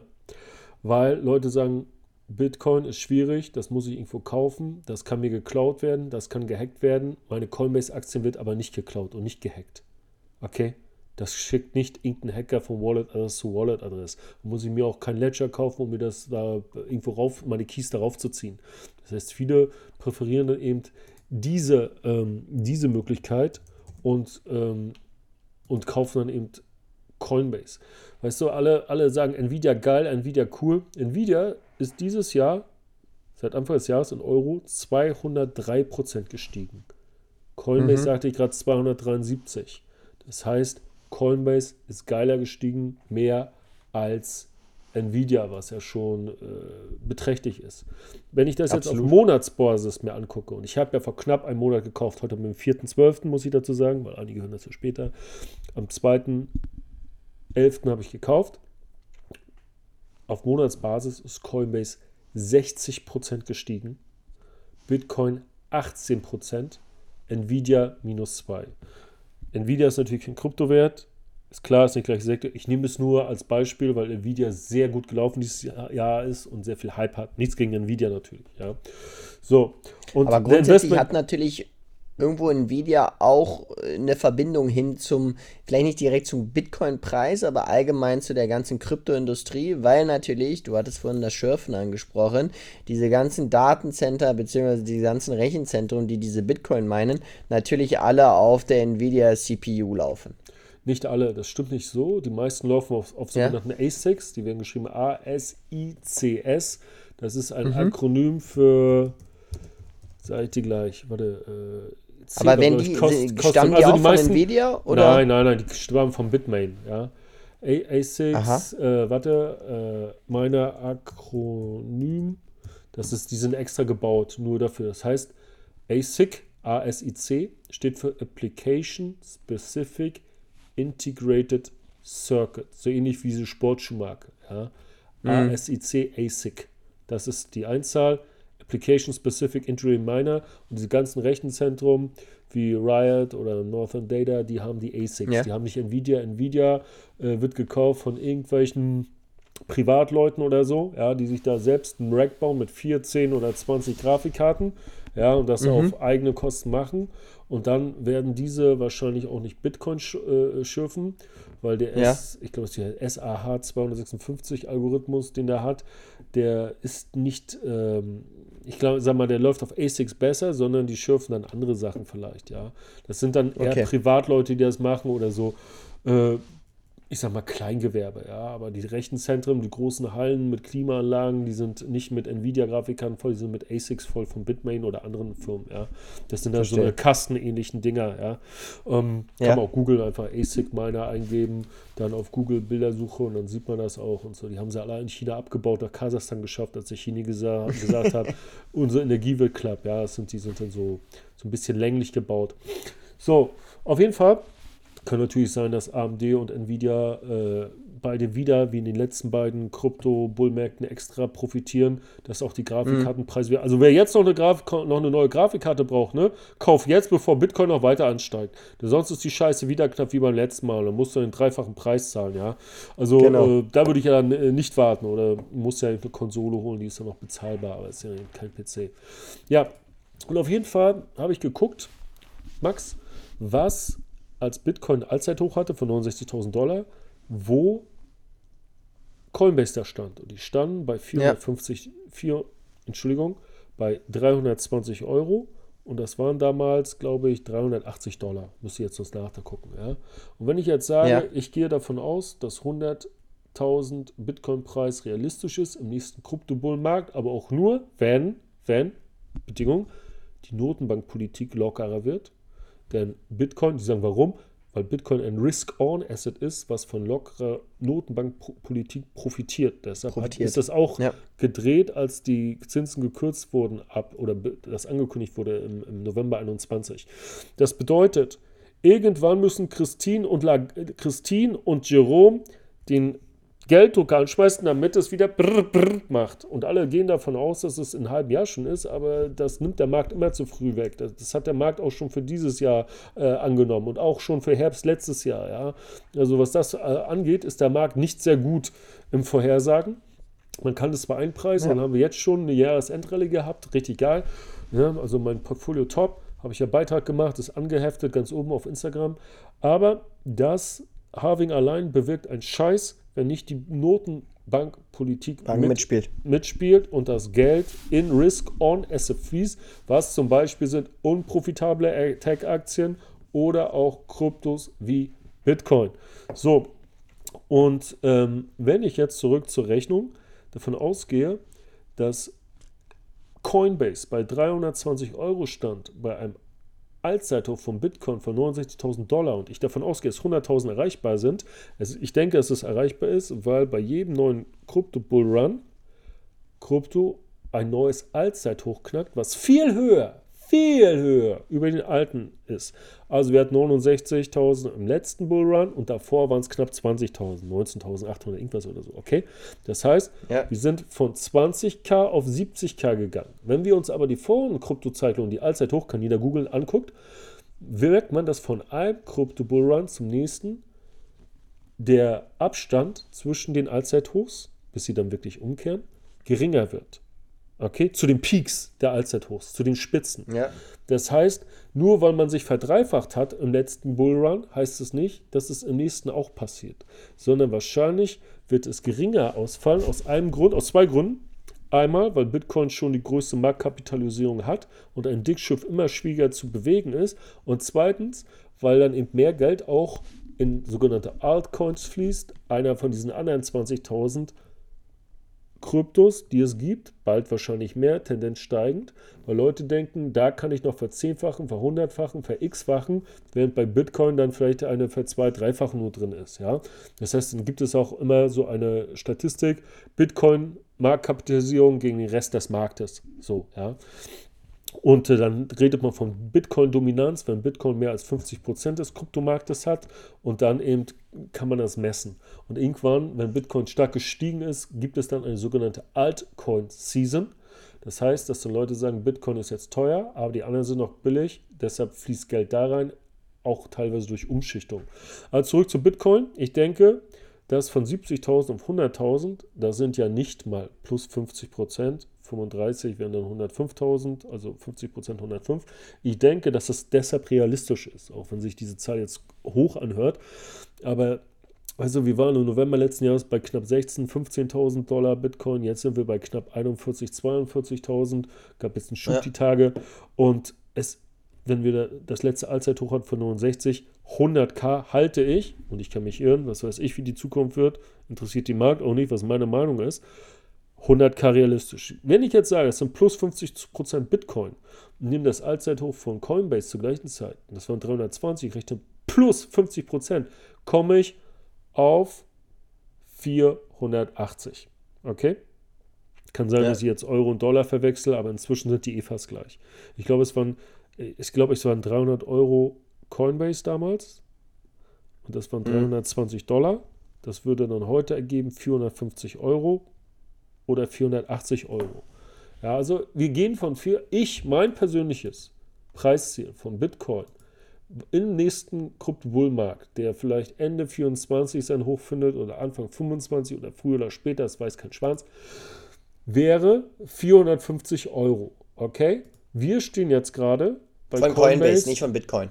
Ja, vierhundertfünfzig ja. Euro Coinbase. Wir stehen jetzt gerade ja. bei Coinbase bei hundertdreißig Euro. Okay?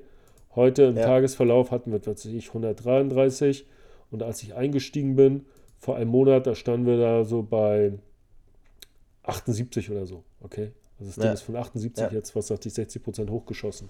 Äh, bis Anfang, von Anfang Januar bis Anfang Dezember, was wir jetzt haben, auf hundertdreißig. So, das heißt, eine Verdreifachung ist drinne und der Optionsschein darauf hat einen einfachen Hebel von fünf. Einfacher Hebel heißt, dieser Hebel, der ist da, aber wird durch viele Faktoren beeinflusst. Aktuell ist es, glaube ich, zwei Komma neun.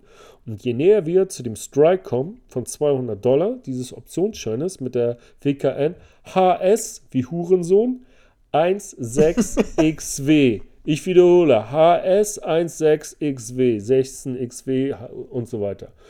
So, das bedeutet, ich habe mir ausgerechnet, wenn im Dezember, ich glaube, es war Dezember äh, fünfundzwanzig, mein Allzeithoch, gedankliche vierhundertfünfzig Euro erreicht wird, hätte sich mein Einsatz verzehnfacht, dann wäre ich von sechstausenddreihundert auf dreiundsechzigtausend Euro gegangen. Wenn das vorher erreicht wird, dann eben entsprechend mehr, weil die Laufzeit oder die noch äh, bestehende Laufzeit bis zum Verfallsdatum auch den Preis bestimmt. Das heißt, wenn wir das vorher erreichen, dann ist es dann vielleicht eine verelf, zwölf, verdreifach, zehnfachung. Das heißt, es gibt, das fragen mich Leute immer, keine Nachschusspflicht. Du kannst nur das Geld, was du in diesen Optionsschein reinsteckst, verlieren und mehr nicht. Ruf keiner an und sagt, du schuldest uns genau. noch. Okay? Es gibt keine Nachschusspflicht für Optionsscheine, wie man sie in Deutschland handeln kann. Das heißt, mein Downside, mein Verlustrisiko ist auf sechstausenddreihundert begrenzt. Upside ist aber viel, viel höher. Und deshalb habe ich Ja, unlimitiert, aber wenn man Optionsscheinsrechner benutzt und ein bisschen realistisch ist, ähm, habe ich dann eben eine Verzehnfachung. In dem Beitrag, den ich geschrieben habe, steht Verachtzehnfachung, aber das ist ein Rechenfehler, muss ich zugeben, ist nun mal so. Ähm, der angepinnt ist ganz oben. Aber äh, Stefan, kurze Frage zu deiner, ja. zu deiner Auswahl jetzt äh, des äh, Call-Optionsscheins. Ja. Der hat jetzt einen Strike von zweihundert. Das heißt mhm. ja einfach, dass wenn am Laufzeitende, welcher jetzt hier der sechzehnter zwölfter zweitausendfünfundzwanzig ist, die Aktie unter zweihundert steht, ist dein Papier wertlos. Wenn es über zweihundert steht, bist du positiv. Ja? Du musstest natürlich für den Schein fast nichts zahlen, weil du so weit außerhalb des Geldes warst.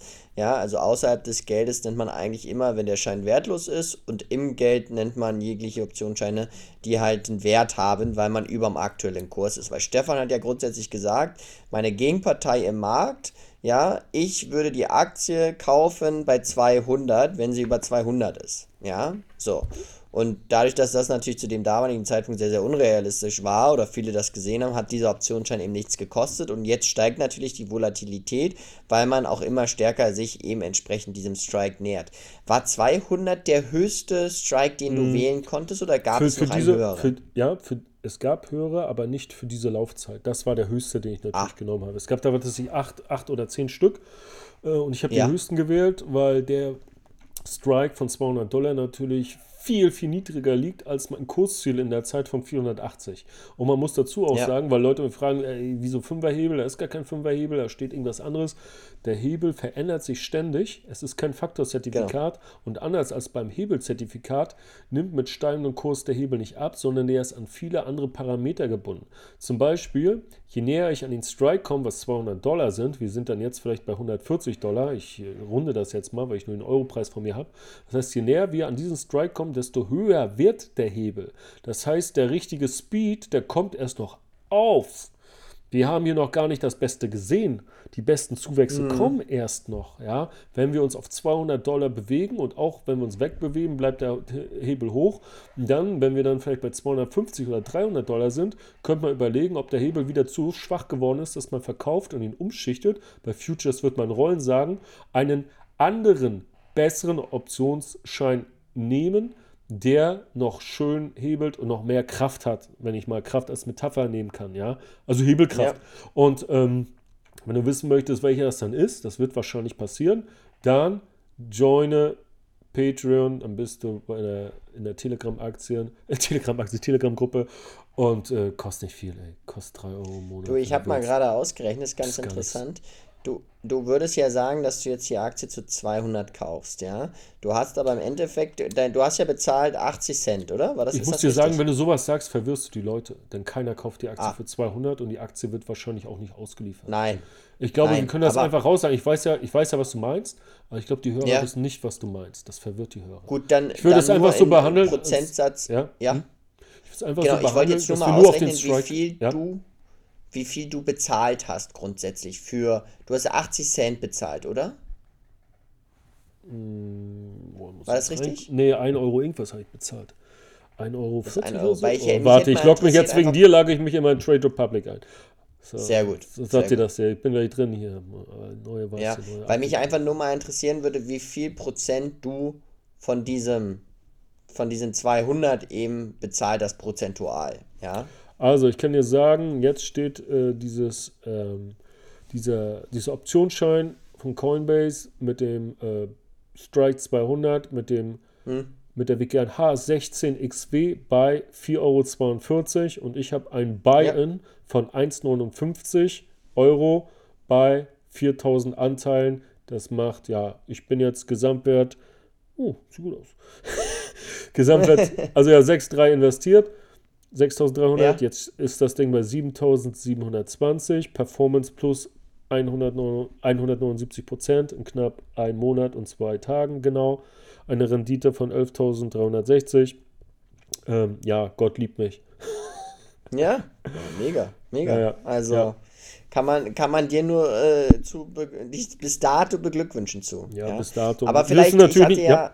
Sag. Ja, mhm. zu, zu deiner ursprünglichen, also ich hatte ja vorhin schon eine, eine Frage gestellt, vielleicht kommen wir auf die nochmal zurück und zwar so ein bisschen zu deinem, ja, wie soll man sagen, Investment Case jetzt noch abseits von, von Coinbase und Bitcoin-Relation, beziehungsweise Korrelation. Du hattest mir ja erzählt, dass, wie gesagt, Binance Probleme hatte und da einige an Leute von Binance zu Coinbase rübergesprungen sind und dann hattest du mir ja auch noch was zu BlackRock verraten, auch in Bezug auf den Bitcoin-E T F, der ja mit Spannung erwartet wird. Vielleicht willst du da nochmal ein bisschen ausführen?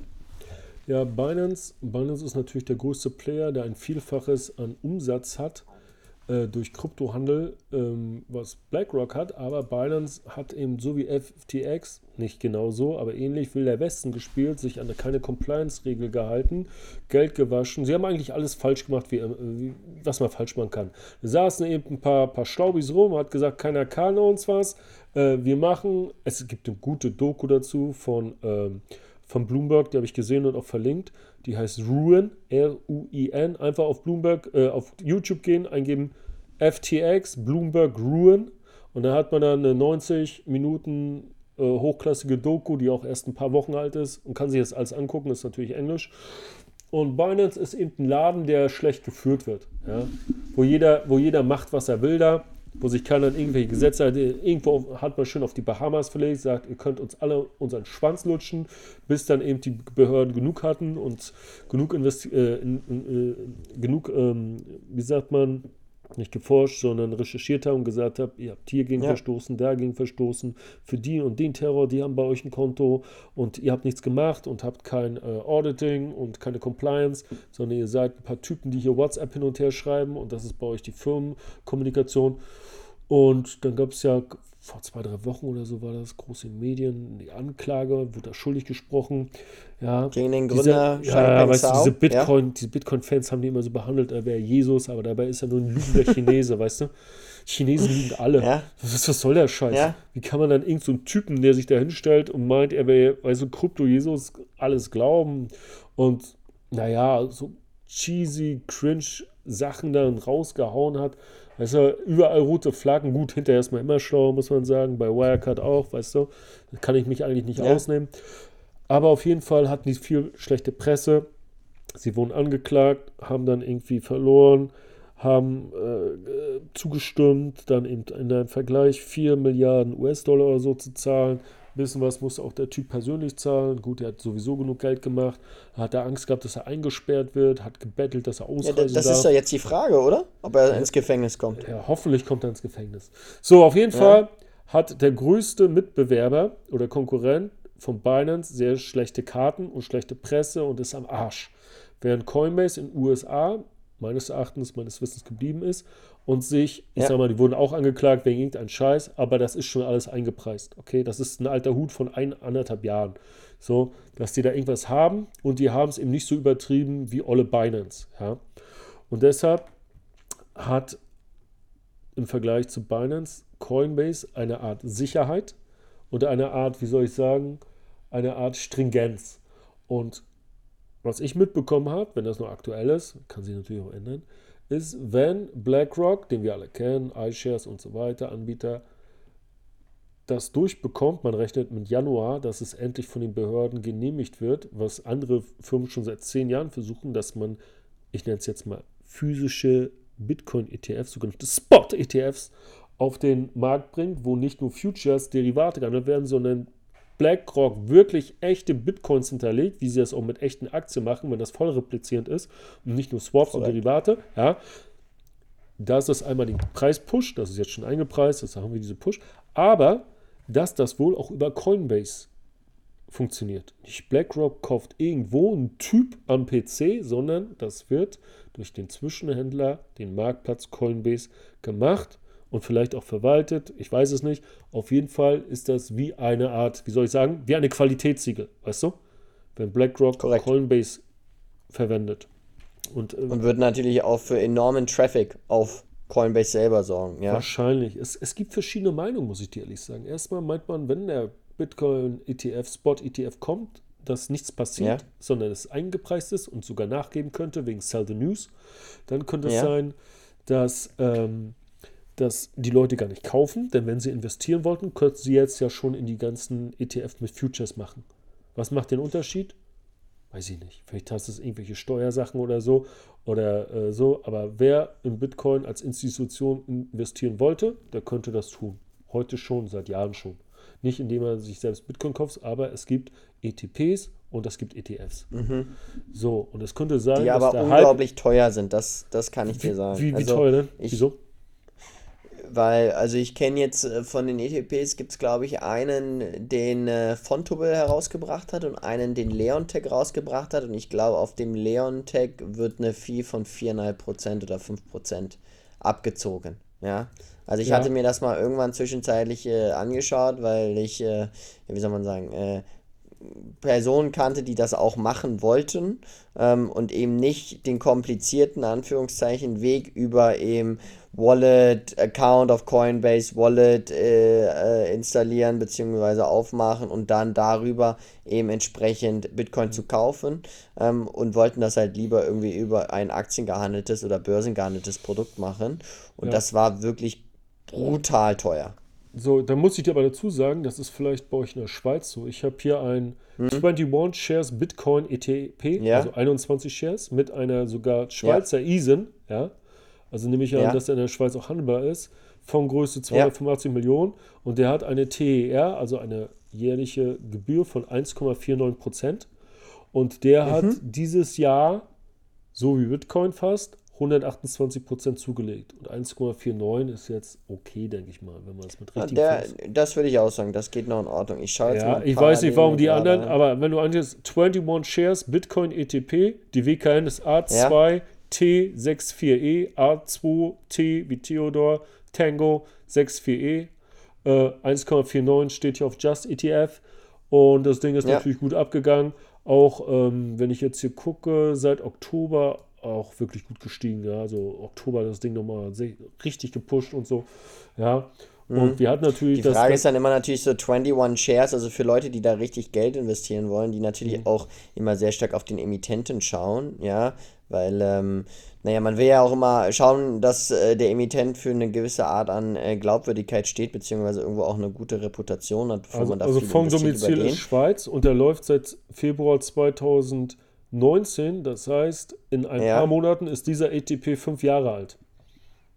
Ja, dann hat er schon ganz guten äh, Track-Record, muss man sagen. Ne? Ähm, und ich kenne einundzwanzig Shares ja. eben von den, von den Börsen, wo ich eben selbst eingeladen bin. Da sind die überall einundzwanzig Shares. Ich glaube, okay. ich habe dir von den Bitcoin äh, physischen in die Hand gedrückt, so eine Münze, als Werbegeschenk, weißt du noch? Das ist richtig. Letztes Jahr, nicht dieses. Hast du den noch, den Bitcoin? Den habe ich auch noch, ja. Hast du noch? Von wem hast du den noch bekommen? Ich glaube, das war einundzwanzig Shares. Steht das nicht drauf? Guck, guck mal nach, guck mal nach. Muss, steht bestimmt ja, drauf. suche ich raus, beim nächsten Podcast werde ich es teilen. Ja, ja, ja, jetzt, genau. Und ähm, ja, es ist, es ist natürlich trotzdem alles Spekulation und jetzt sind alle gehypt, weil Coinbase geil läuft und dreihundert Prozent fast gemacht hat. Vielleicht schaffen die auch noch dreihundert Prozent in, in diesem Jahr. Aber man muss auch sagen, dass es eben riskant ist. Die ganze Kryptoszene ist riskant, auch wenn diese ganzen Krypto-Fans, die sogenannten Bitcoin-Maxis, das nicht zugeben wollen. Das sind eben Fanatiker wie in einer Sekte, die sehen das Ganze nicht objektiv. Ja. Und trotzdem kann, wenn, wenn, man, wenn morgen irgendeine Börse runtergeht oder gehackt wird, was meinst du, was dann mit Bitcoin passiert und den ganzen, den ganzen äh, Kryptoaktien, und wenn du dann gehebelt ja. bist aufs Optionsscheine, kannst du einen Optionsschein mal zwanzig, dreißig Prozent verlieren. Einfach so. Und wenn du dann keinen Optionsschein hast, sondern so einen verdammten Knockout, ja, oder einen Faktor, ja, dann bist du kurz vorm K O. Ja, und Faktor haben zwar kein K O, aber die haben dann so ein Reset, ja, so ähnlich und so, weißt du? Und ja. ähm, ich nee, möchte trotzdem nochmal über einen klassischen Optionsschein zu gehen, schon deutlich besser. Ich ja. möchte trotzdem nochmal betonen, dass es riskant ist. Ähm, nicht, dass Leute sagen, ich habe das hier jedem verkauft und geschillt und äh, jeden da überredet das, oder empfohlen. Es, es gibt eine Reihe von Risiken dabei, ja. Und, äh, aber bisher ist es gut gegangen. Und wie gesagt, gibt es denn einen ja. Kurs, Stefan, wo du sagen würdest, dass du vorzeitig vielleicht mal zumindest einen Teil deiner Position wieder rausnehmen würdest? Nein, nein, das mache ich nicht, weil ich finde das für Feiglinge und inkonsequent. Entweder ich denke, okay. es ist ein Investment-Case, dann investiere ich, oder ich sage, ich verkaufe, dann verkaufe ich ganz. Ich weiß, viele sagen, ich gehe jetzt rein und dann schieße ich nochmal nach oder ich verkaufe einen Teil, nehme meine Gewinne raus, dann muss ich nicht heulen und habe schon... Ich mache das überhaupt nicht, weder bei Aktien, noch bei E T Fs, noch bei Derivaten oder Kryptos. Wenn ja. Bitcoin hunderttausend trifft, verkaufe ich alles stumpf. Bis auf den letzten. Alles stumpf. Auch deinen richtigen Bitcoin. Ja, ich habe über dreißig verschiedene Kryptos. Ich verkaufe die alle. Bitcoin auch. Komplett okay. Das ganze Ding. Ich, ich mache dann auf einmal, wenn es so kommt, wie ich denke, verkaufe ich im Volumen von vierhunderttausend Euro alles. Ja, okay, gut. Und Reinvestition? Hast no, du schon dir Gedanken gemacht? Dann mache ich mir Gedanken, wenn es soweit ist. Weil okay. weiß ich ja nicht. Das kann ja noch zwei Jahre dauern. Vielleicht ja. auch in, innerhalb der zwei Jahre, vielleicht auch anderthalb, das werden wir sehen. Äh, ich verstehe, warum viele das machen, um dann irgendwie ihre Psyche zu beruhigen, aber ich denke, pass auf, entweder ja. ist es ein Buy oder ist es ein Sell. Oder ist ein Hold? Dann mache ich das und fange nicht an, irgendwie rumzuwirtschaften und sage, ein bisschen mache ich noch, damit ich mich beruhigen kann, wenn es doch weiter steigt, wenn ich bei hunderttausend rausgehe und dann geht das Ding auf hundertzwanzig, hundertfünfzig, hundertachtzig, zweihundert, dreihundert, fünf Millionen, weißt du? Äh, ja. ja, ja, kann sagen, ich gehe einfach raus, ich kann das aushalten. Andere können das nicht aushalten, dann müssen sie sich das aufteilen. Das ist aber wieder eine persönliche, individuelle Frage und Antwort. Und ich sage nicht, dass es so mhm. richtig ist, wie es ich mache. Das muss jeder für sich selbst entscheiden, ob er das lieber so macht oder nicht, aber ich gehe einfach raus und ziehe einen Schlussstrich. Ja, ich kaufe ja. auch nicht in Tranchen. Ich habe noch nie in Tranchen gekauft und ich habe das auch nicht vor. Ich baller da zehntausend rein und das war's. Und wenn das Ding jetzt runtergeht, zehn Prozent und zwei Euro unten ist, war bei A M D auch so. Dann ist das eben so. Ja. Klar habe ich danach gekauft, nach x Jahren, ja, weil ich weiterhin mhm. dran geglaubt habe und weil, weil ich dachte, die nächste Generation, die bringt es dann. Die es dann nicht brachte, dann habe ich wieder nachgekauft und die nächste dann, also quasi die übernächste, die hat es dann gebracht, was die Ryzen-Architektur war. Und oder Zen-Architektur mit dem Ryzen-Produkt. So, und ähm, ja, so mache ich es, aber jeder kann okay. das so machen, wie er möchte, aber ich habe es nicht geplant.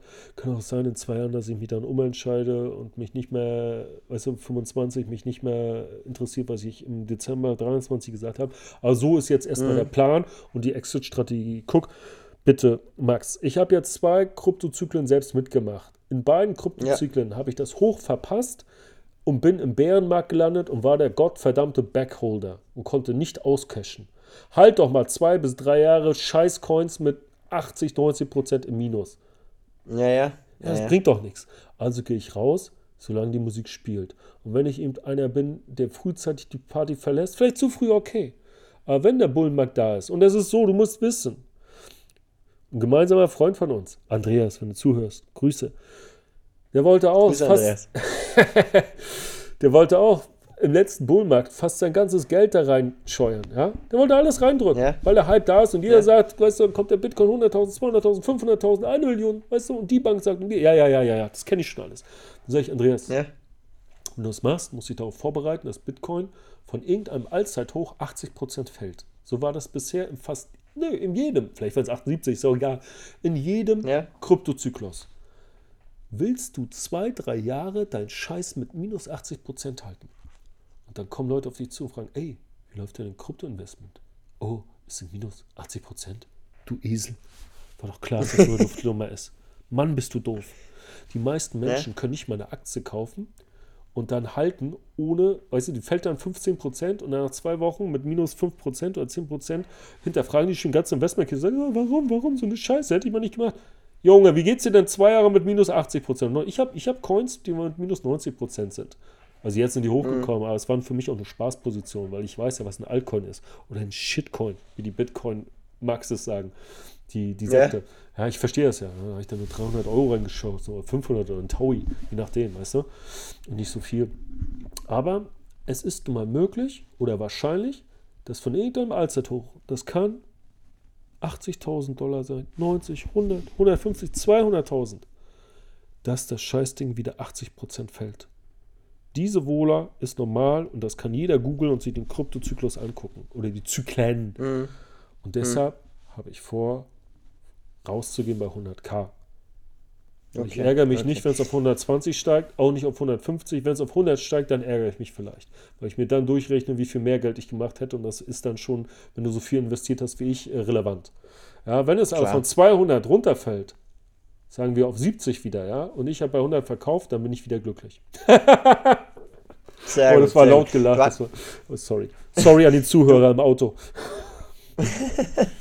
Du hattest ja gesagt, also jetzt, wir nähern uns ja jetzt dem nächsten großen Verfalltag im Optionsmarkt, also der steht immer quartalsweise an, immer so, ist glaube ich der zweite oder dritte Freitag des Monats, das heißt, diesen Monat ist jetzt der fünfzehnten Dezember der große Verfalltag, ähm, danach werden natürlich wieder neue Optionsscheine emittiert und dann wird es wahrscheinlich auch, wahrscheinlich nehme ich mal an, auf Marathon Digital und Riot Platforms Optionsscheine geben, die bis Dezember fünfundzwanzig laufen werden. Ist das eine Überlegung bei dir, dort vielleicht noch einen weiteren Optionsschein hinzuzunehmen oder fokussierst du dich voll auf Coinbase und würdest eher bei Coinbase noch einen mit einem eventuell sogar höheren Strike, weil natürlich jetzt auch der Kurs entsprechend gestiegen ist, in Betracht ziehen? Die Antwort ist ja und ja. Einmal Coinbase mit höheren Strike, höheren Hebel. Ich könnte mir vorstellen, dass ich da den... Äh, ich muss mich entscheiden, ich muss mir das angucken, ob ich, ob ich zwei parallel laufen lasse. Eine mit kleinen ja. Hebel, den aktuellen, dann den, den höheren. Oder ob ich das Ding verkaufe und einfach rüberrolle und noch was obendrauf packe. Dann wäre ich dann vielleicht bei zwanzig, fünfundzwanzigtausend in den neuen Coinbase-Optionsschein, also Euro, investiert. Ja. Und dann zusätzlich noch in andere wie Marathon oder D- äh, Riot. Da würde ich dann vielleicht ja. auch jeweils nochmal zehntausend reinhauen. Ähm, okay. Ich hoffe, dass die Mitte Dezember kommen. Oder der nächste Verfall, viele verfallen auch äh, Mitte Januar. Dann checke ich gleichzeitig noch, ob sie Neure emittieren auf diese anderen Kryptoaktien, wo es noch keine gibt, wie zum Beispiel MicroStrategy, die ich vorhin aufgenannt, äh, aufgezählt hast, waren ja sechs, sieben Stück. Und ja. äh, wenn du als Zuhörer wissen möchtest, welchen ich wann, warum, wie viel kaufe, komm in die Gruppe, Link unter diesem Podcast. Das heißt, ja, ich habe vor, nochmal zwölftausend bis zwanzigtausend etwa nochmal in, in Optionsscheine zu drücken, die ja. Krypto-Basiswerte unterliegen. Und die würden sich wahrscheinlich auf zwei, drei Optionsscheine verteilen. Also ja. du würdest noch einen zweiten vermutlich auf Coinbase hinzunehmen und dann noch einen entweder auf Marathon Digital oder Riot Platforms oder eventuell sogar beide. Beide, ne, weil jede von okay. diesen Firmen kann ja pleite gehen. Und dann sind meine zehntausend sowieso weg, die ich, oder achttausend, wie viel ich reinhaue. Deshalb würde ich schon versuchen ja. zu verteilen. Natürlich, wenn Bitcoin okay. abkackt und Bitcoin wertlos wird oder was auch immer, dann sind, werden ja. diese ganzen Optionsscheine alle wertlos. Das Geld ist dann weg für immer. Ne? Man kann natürlich auch die okay. Kryptoaktien kaufen. Die haben auch einen guten Ausschlag. Man muss dann immer nur bedenken, dass am Ende als Deutscher in Deutschland man steuerpflichtig ist und darauf fünfundzwanzig, knapp sechsundzwanzig Prozent Kapitalertragssteuer und Soli zahlt. Und wenn ich jetzt aber Bitcoin kaufe und das ein Jahr halte, nicht. Ja, oder einen anderen Krypto kaufe. Ja, wenn ich mir Ethereum kaufe oder irgendeinen anderen Coin. Ja. Und ähm, ja. mir wäre das mit dem Steuerabzug mit der ein, einfachen Aktie zu wenig. Kann man natürlich machen, wenn man sich mit der Kryptospeichern, Aufbewahrungsproblematik nicht beschäftigen möchte und das Ausgabe, kann man das so mhm. machen. Aber ich habe deshalb extra ein gehebeltes Derivat, diesen Optionsschein gewählt, damit es sich auf jeden Fall lohnt, wenn dann der Investment Case zutrifft und aufgeht, so wie ich das beschrieben habe. und wie das viele annehmen, wie es aber nicht kommen muss. Es gibt immer, ich ja. betone das nochmal ganz deutlich, ein komplett Verlustrisiko. Ja? Deshalb bitte nicht alles an Vermögen reinhauen und noch einen Kredit aufnehmen, weißt du? Und dann fliegst du aus ja, der Wohnung die, oder kannst die, kannst die Rate fürs Haus nicht mehr bezahlen. Das wäre nicht schlau, okay? Das wäre absolut nicht clever. Also grundsätzlich natürlich alles, was äh, Stefan und ich hier von uns geben, ist immer keine Anlageberatung. Das ist subjektive Meinung äh, und wir haben uns schon oft genau. geirrt. Deshalb hat, hat, deshalb hat Max Alibaba gehabt und ich viel Geld mit Wirecard verloren. Viel mehr Geld. Ja. Du, ich war damals in Wirecard auch drin. Kann ich auch hier. Aber äh, wie viel hast du verloren? Ja, fünftausend. Ja, ich siebenunddreißigtausend. Weil ich sogar noch ja, long gehebelt habe. Das ist nochmal ein Unterschied. Mm. Also, ja, ja. nein, das ist richtig. Ähm, aber sag mir, wenn du jetzt grundsätzlich nochmal zwei, drei Optionsscheine dazu nehmen solltest, wie viel von deinem Gesamtportfolio würde dann Krypto ausmachen? Also mit den richtigen Kryptos oder nur die Optionsscheine? Mit den richtigen Kryptos, genau. Ja, aktuell, wenn ich jetzt mal reinschaue, ich nehme jetzt mal die Echtzeitdaten, ich mache mal Refresh. Aktuell ist mein Portfolio zweihundertsiebenundachtzigtausend groß. Davon sind Krypto, ja. lädt gerade achtzigtausend. Das heißt, mhm. was ist das? Ein Viertel ist es nicht. Ja, ein Drittel ist es auch nicht. Also, warte, ich kann es hier, warte, Position. Es sind, es sind, ähm, ja. Ja, wie viel? Warte, warte, warte. Kann ich das hier gucken? Jetzt hast du mich ein bisschen überrumpelt mit der Frage, warte. Ja, ich würde sagen, es sind, es sind zurzeit dreißig Prozent Kryptos, sagen wir mal so. Ja. Ja. ja. ja. Und dann mit dem Optionsschein, vielleicht sind es fünfunddreißig Prozent. Und wenn ich jetzt noch ein bisschen erhöhe, dann bin ich vielleicht bei vierzig Prozent Krypto-Optionsscheine. Okay. Also wenn ich die dann kriege, wenn die überhaupt emittiert werden, das weiß ich noch gar nicht, ob es die gibt. Das musst du ja in die Gruppe ja. kommen. Ich nerv jetzt langsam damit. Aber egal, also ich weiß noch nicht, ob es die gibt. Ich spekuliere darauf, dass die imitiert werden und erst auf den Markt kommen. Genau wie den, den ich jetzt gekauft habe. Der kam auch erst im August auf den Markt. Ich habe schon früher gekauft, schon Anfang des Jahres geguckt, aber gab es eben noch nicht, weißt du? Und dann mhm. habe ich ihm gekauft, Gott sei Dank, bevor er alles abgehoben hat, ja. Ich würde sagen, wenn ich die anderen dann auch noch reinhaue, also auch noch kaufe, wie geplant, dann habe ich so, ja, ja, so vierzig Prozent dann vielleicht investiert, ja. Das heißt, ich habe da schon eine, ja, keine Übergewichtung. Übergewichtet sind immer noch Aktien dann, ja.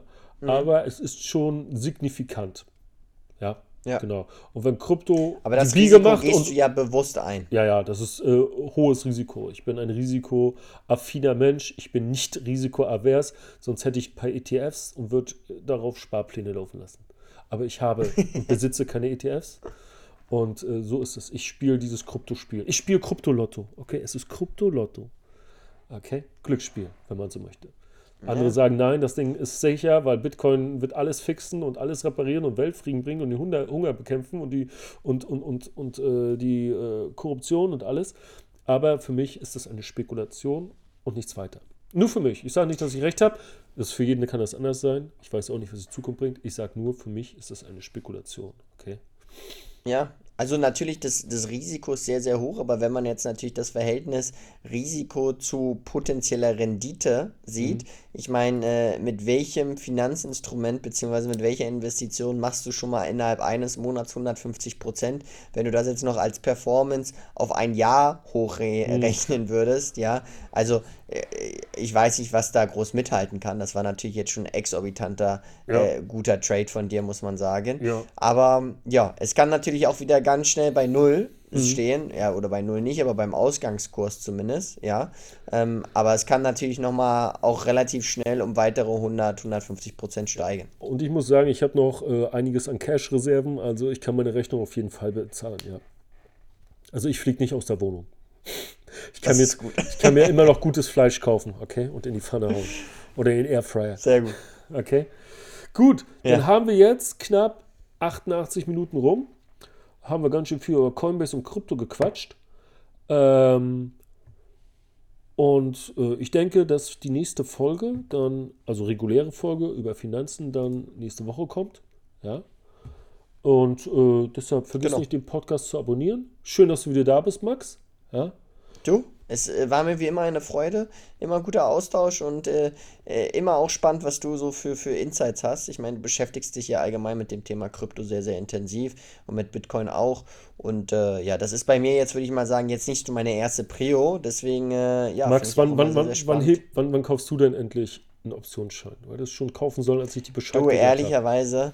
Äh, ehrlicherweise, wir haben letztens schon mal ja drüber gesprochen. Ich bin jetzt natürlich in dieser Phase, wo ich sage, jetzt ist er mir weggelaufen. Wenn ich aber natürlich daran denke, dass äh, grundsätzlich äh, der Bitcoin, wenn es tatsächlich mal, also es hat ja jetzt schon sehr, sehr stark am Momentum gewonnen. Und so ein Momentum, das lässt sich dann auch nicht, äh, wenn es dann erstmal läuft, so stark brechen oder so einfach brechen. Das heißt, der Bitcoin natürlich, wenn er auf hunderttausend steigt, das ist vom aktuellen Kurs nochmal über hundert Prozent. Ähm, mhm. Das heißt, in dem Verhältnis, wenn die Coinbase-Aktie dann nochmal über hundert, hundertfünfzig Prozent steigt, dann zieht der Schein natürlich nochmal deutlich stärker auch an. Also grundsätzlich vom Potenzial ist da noch sehr, sehr viel.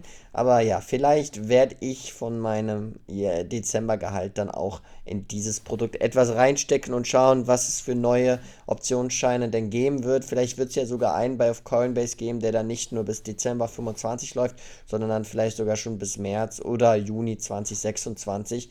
Weil so wie ich dich richtig verstanden habe, spielt ja hier die Laufzeit auch ein entscheidender Faktor.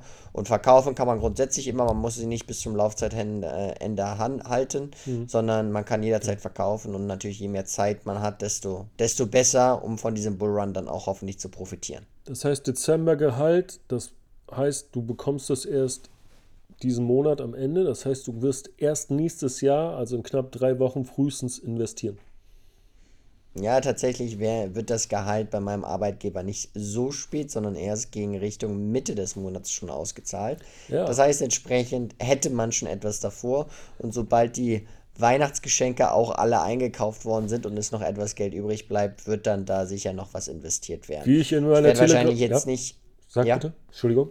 Genau, ich, ich würde jetzt wahrscheinlich nicht, also ich würde wahrscheinlich eher eine Investition irgendwo im Bereich eintausendfünfhundert oder so äh, mir überlegen, also jetzt nicht so, so eine große Position wie du, aber ähm, ja, manchmal, wenn man dabei ist, ist man dabei, ja, und äh, genießt es dann auch, wenn es in die richtige äh, Richtung läuft und äh, ja, wenn nicht, dann weiß man, dass man eben erst, das muss auf alle Fälle Geld sein, aus meiner Meinung oder aus meiner Sichtweise, was du auch bereit bist zu verlieren, weil eben der Totalverlust auch eine Option sein kann. Max, Feigheit wird bestraft, wie ich in der Telegram-Gruppe geschrieben habe. Weihnachten fällt aus, eintausendfünfhundert ist für dich viel zu wenig, das ist Feigheit. Feigheit wird bestraft, das ja. geht nicht. Also eins Komma fünf ist zu wenig, da müssen mindestens bei dir drei Stück sein, du brauchst ein neues MacBook, dein MacBook hat nur einen Dual-Core, der pfeift auf den letzten Loch wie eine Waschmaschine, die schleudert.